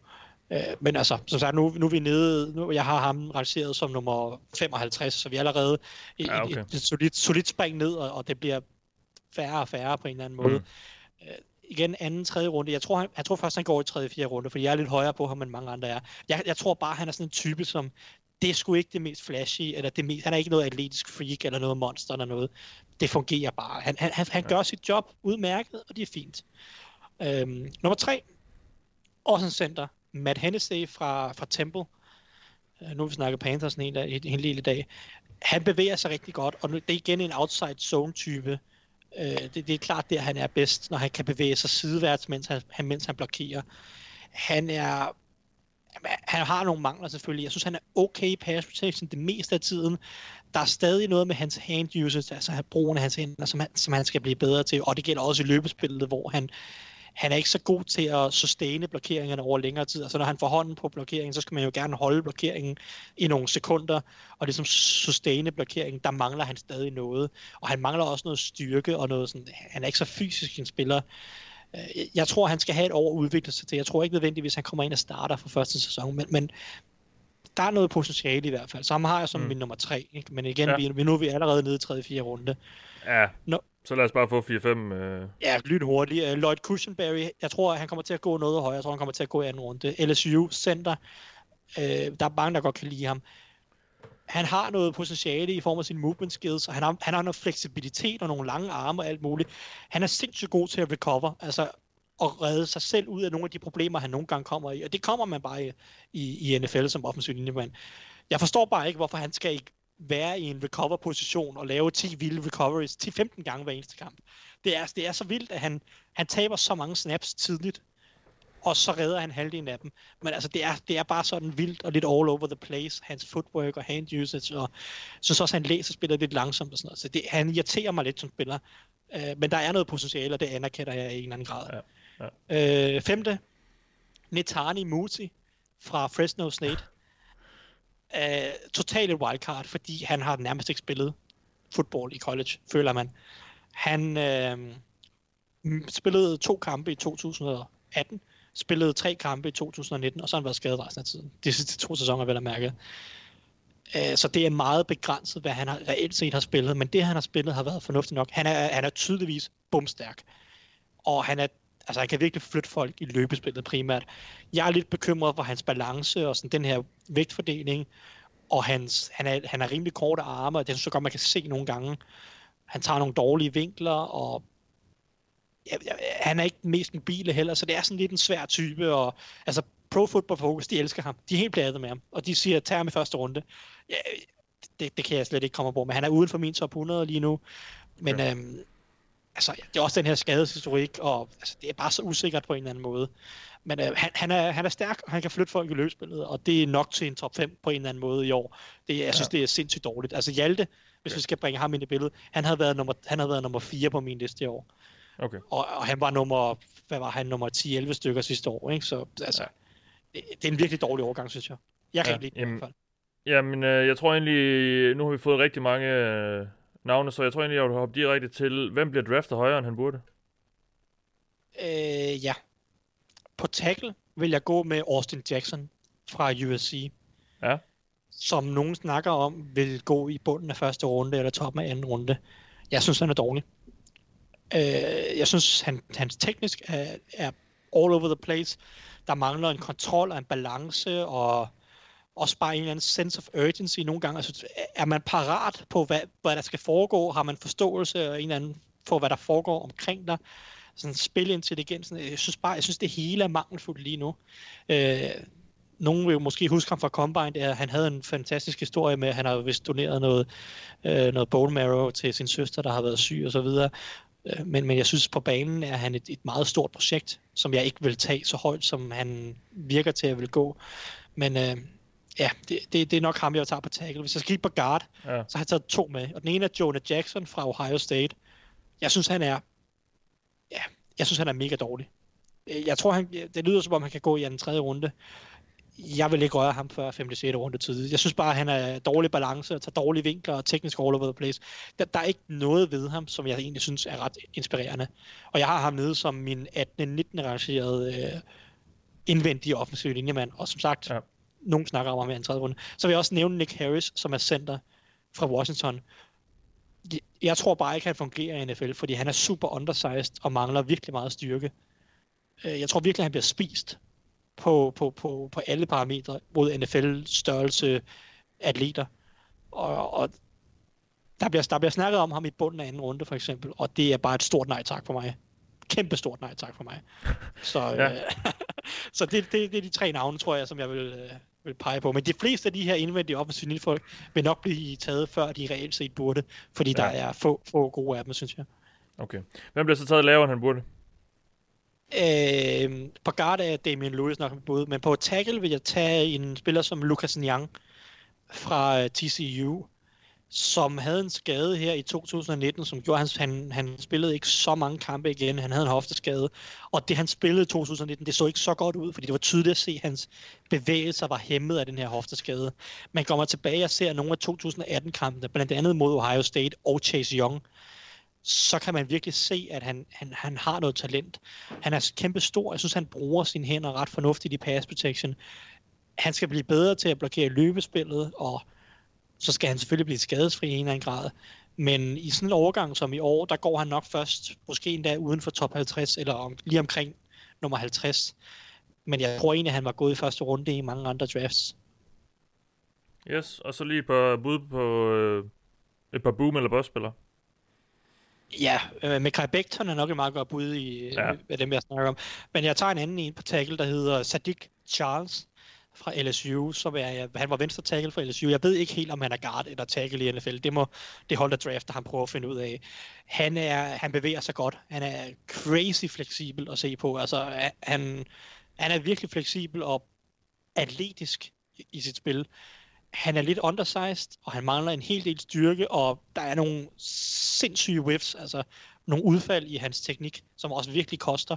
Og så er der en milliard off-field ting, som, øh, som der, jeg, jeg ved ikke, hvad præcis det er, men han har haft nogle karantæner i løbet af sin LSU-tid, og det, det, det lyder som på folk, der ved, hvad der, hvad der foregår bag kulisserne, som om, at der er rigtig mange off-field ting med, med, med ham her, Sadiq Charles. Men altså, potentialet er super stort, så jeg, jeg ved ikke, det er sådan en, han kan også gå undrafted, hvis holdene synes, han er en, en klaphat, øh, men, ja. men altså, potentialet er rimelig stort. Yes. Jamen, skal vi så ikke lige slutte af med øh, et spørgsmål? Det er René Poulsen, der spørger, kan Thijs ikke sætte på på vores danskere i draften? Er der mulighed for, at vi får draftet en dansker igen i år? Og hvis man ikke lige har fulgt helt med, så er det jo Steven Nielsen, som har spillet for Eastern Michigan. Øh, er det Division 2? Nej, det er det ikke. Det er sådan set et FPS-hold. Det er bare et Group of Five-hold. Så Okay, der, i okay. FPS er der fem primære konferencer og fem mindre konferencer, og han er så blandt Ja. øh, de fem mindre konferencer. Ja, det er en lille skole. Øhm, Steve Nielsen, altså, vi har jo slet ikke rigtig vendt ham her i det ovale kontor i hvert fald. Øh, hva- hvad skal vi regne med? Jamen, øh, vi skal ikke regne med så super meget. Nej, jeg har okay. siddet, ja, nu, øh, da jeg så spørgsmålet kom, så tog jeg og kiggede lidt mere på, om jeg har løbende over de sidste par år øh, set lidt kampe med ham, uden at være super imponeret. Nu tager jeg ned og så en kamp mere, jeg så deres bowlkamp mod, øh, mod Pittsburgh, og han er stor og stærk, og det, øh, det, det er udmærket, og han er også en, han er bedre i løbespillet, end han er i, i kastespillet. Det siger så ikke så meget, for jeg synes, han er, jeg synes, han er ret dårlig i kastespillet. Ja. Øh, han, han mangler meget fleksibilitet og quickness, og hans teknik er ikke ret god lige nu. Hverken hænderne eller fødderne. Øh, det, det, det vil være for mit vedkommende chokerende, hvis han bliver valgt i draften. Han har en chance for at øh, få en invitation til en rookie minicamp eller noget i den stil. Nu er det så ikke sikkert, at de bliver afholdt overhovedet, og det hjælper ham jo overhovedet ikke, fordi med alt det her corona-show, så går rygterne på, at øh, OTAs bliver aflyst, og rookie minicamp, som jo er et, altså en prøvetræning reelt set for mange undrafted rookies, hvor de Ja. kommer ind, og så har de tre dage med holdet, og så kan holdene vurdere, om de vil signe dem. Øh, han havde en chance måske for en rookie minicamp invitation, men med alt det her corona-show, så hjælper det ham nok ikke, og altså, han er ikke god nok til at blive draftet, tror jeg. Det vil i hvert fald være overraskende for mit vedkommende. Hvis man vil øh, lære ham lidt bedre at kende, Steven, så kan man gå ind på gulklud.dk, og så kan man finde øh, en artikel, den hedder Steven Nielsen, den næste dansker i NFL. Der er et interview med ham, hvor øh, ja, man kan finde ud af, hvordan han kom til USA og, og så videre, så videre. Så gå derind, hvis man vil øh, læse lidt om Steven Nielsen. Det var det for denne gang. Det var også en lang omgang, vi øh, har kommet vidt omkring. Øh, vi er tilbage igen allerede i næste uge, hvor vi også følger, øh, følger op, eller fortsætter vores øh, draftfølgetong med at kigge på de bedste spillere. Så øh, ja, vi lyttes ved der. Vi skal lige finde ud af, hvad emnet bliver, men der må ikke, der sker et eller andet i NFL, der er værd at snakke om. Det gør der som regel. I denne omgang, omgang har du lyttet til mig. Jeg hedder Mathias Sørensen, med mig har haft Anders Kaltoft, Thijs Joranger og Mark Skafte. Vi lyttes ved.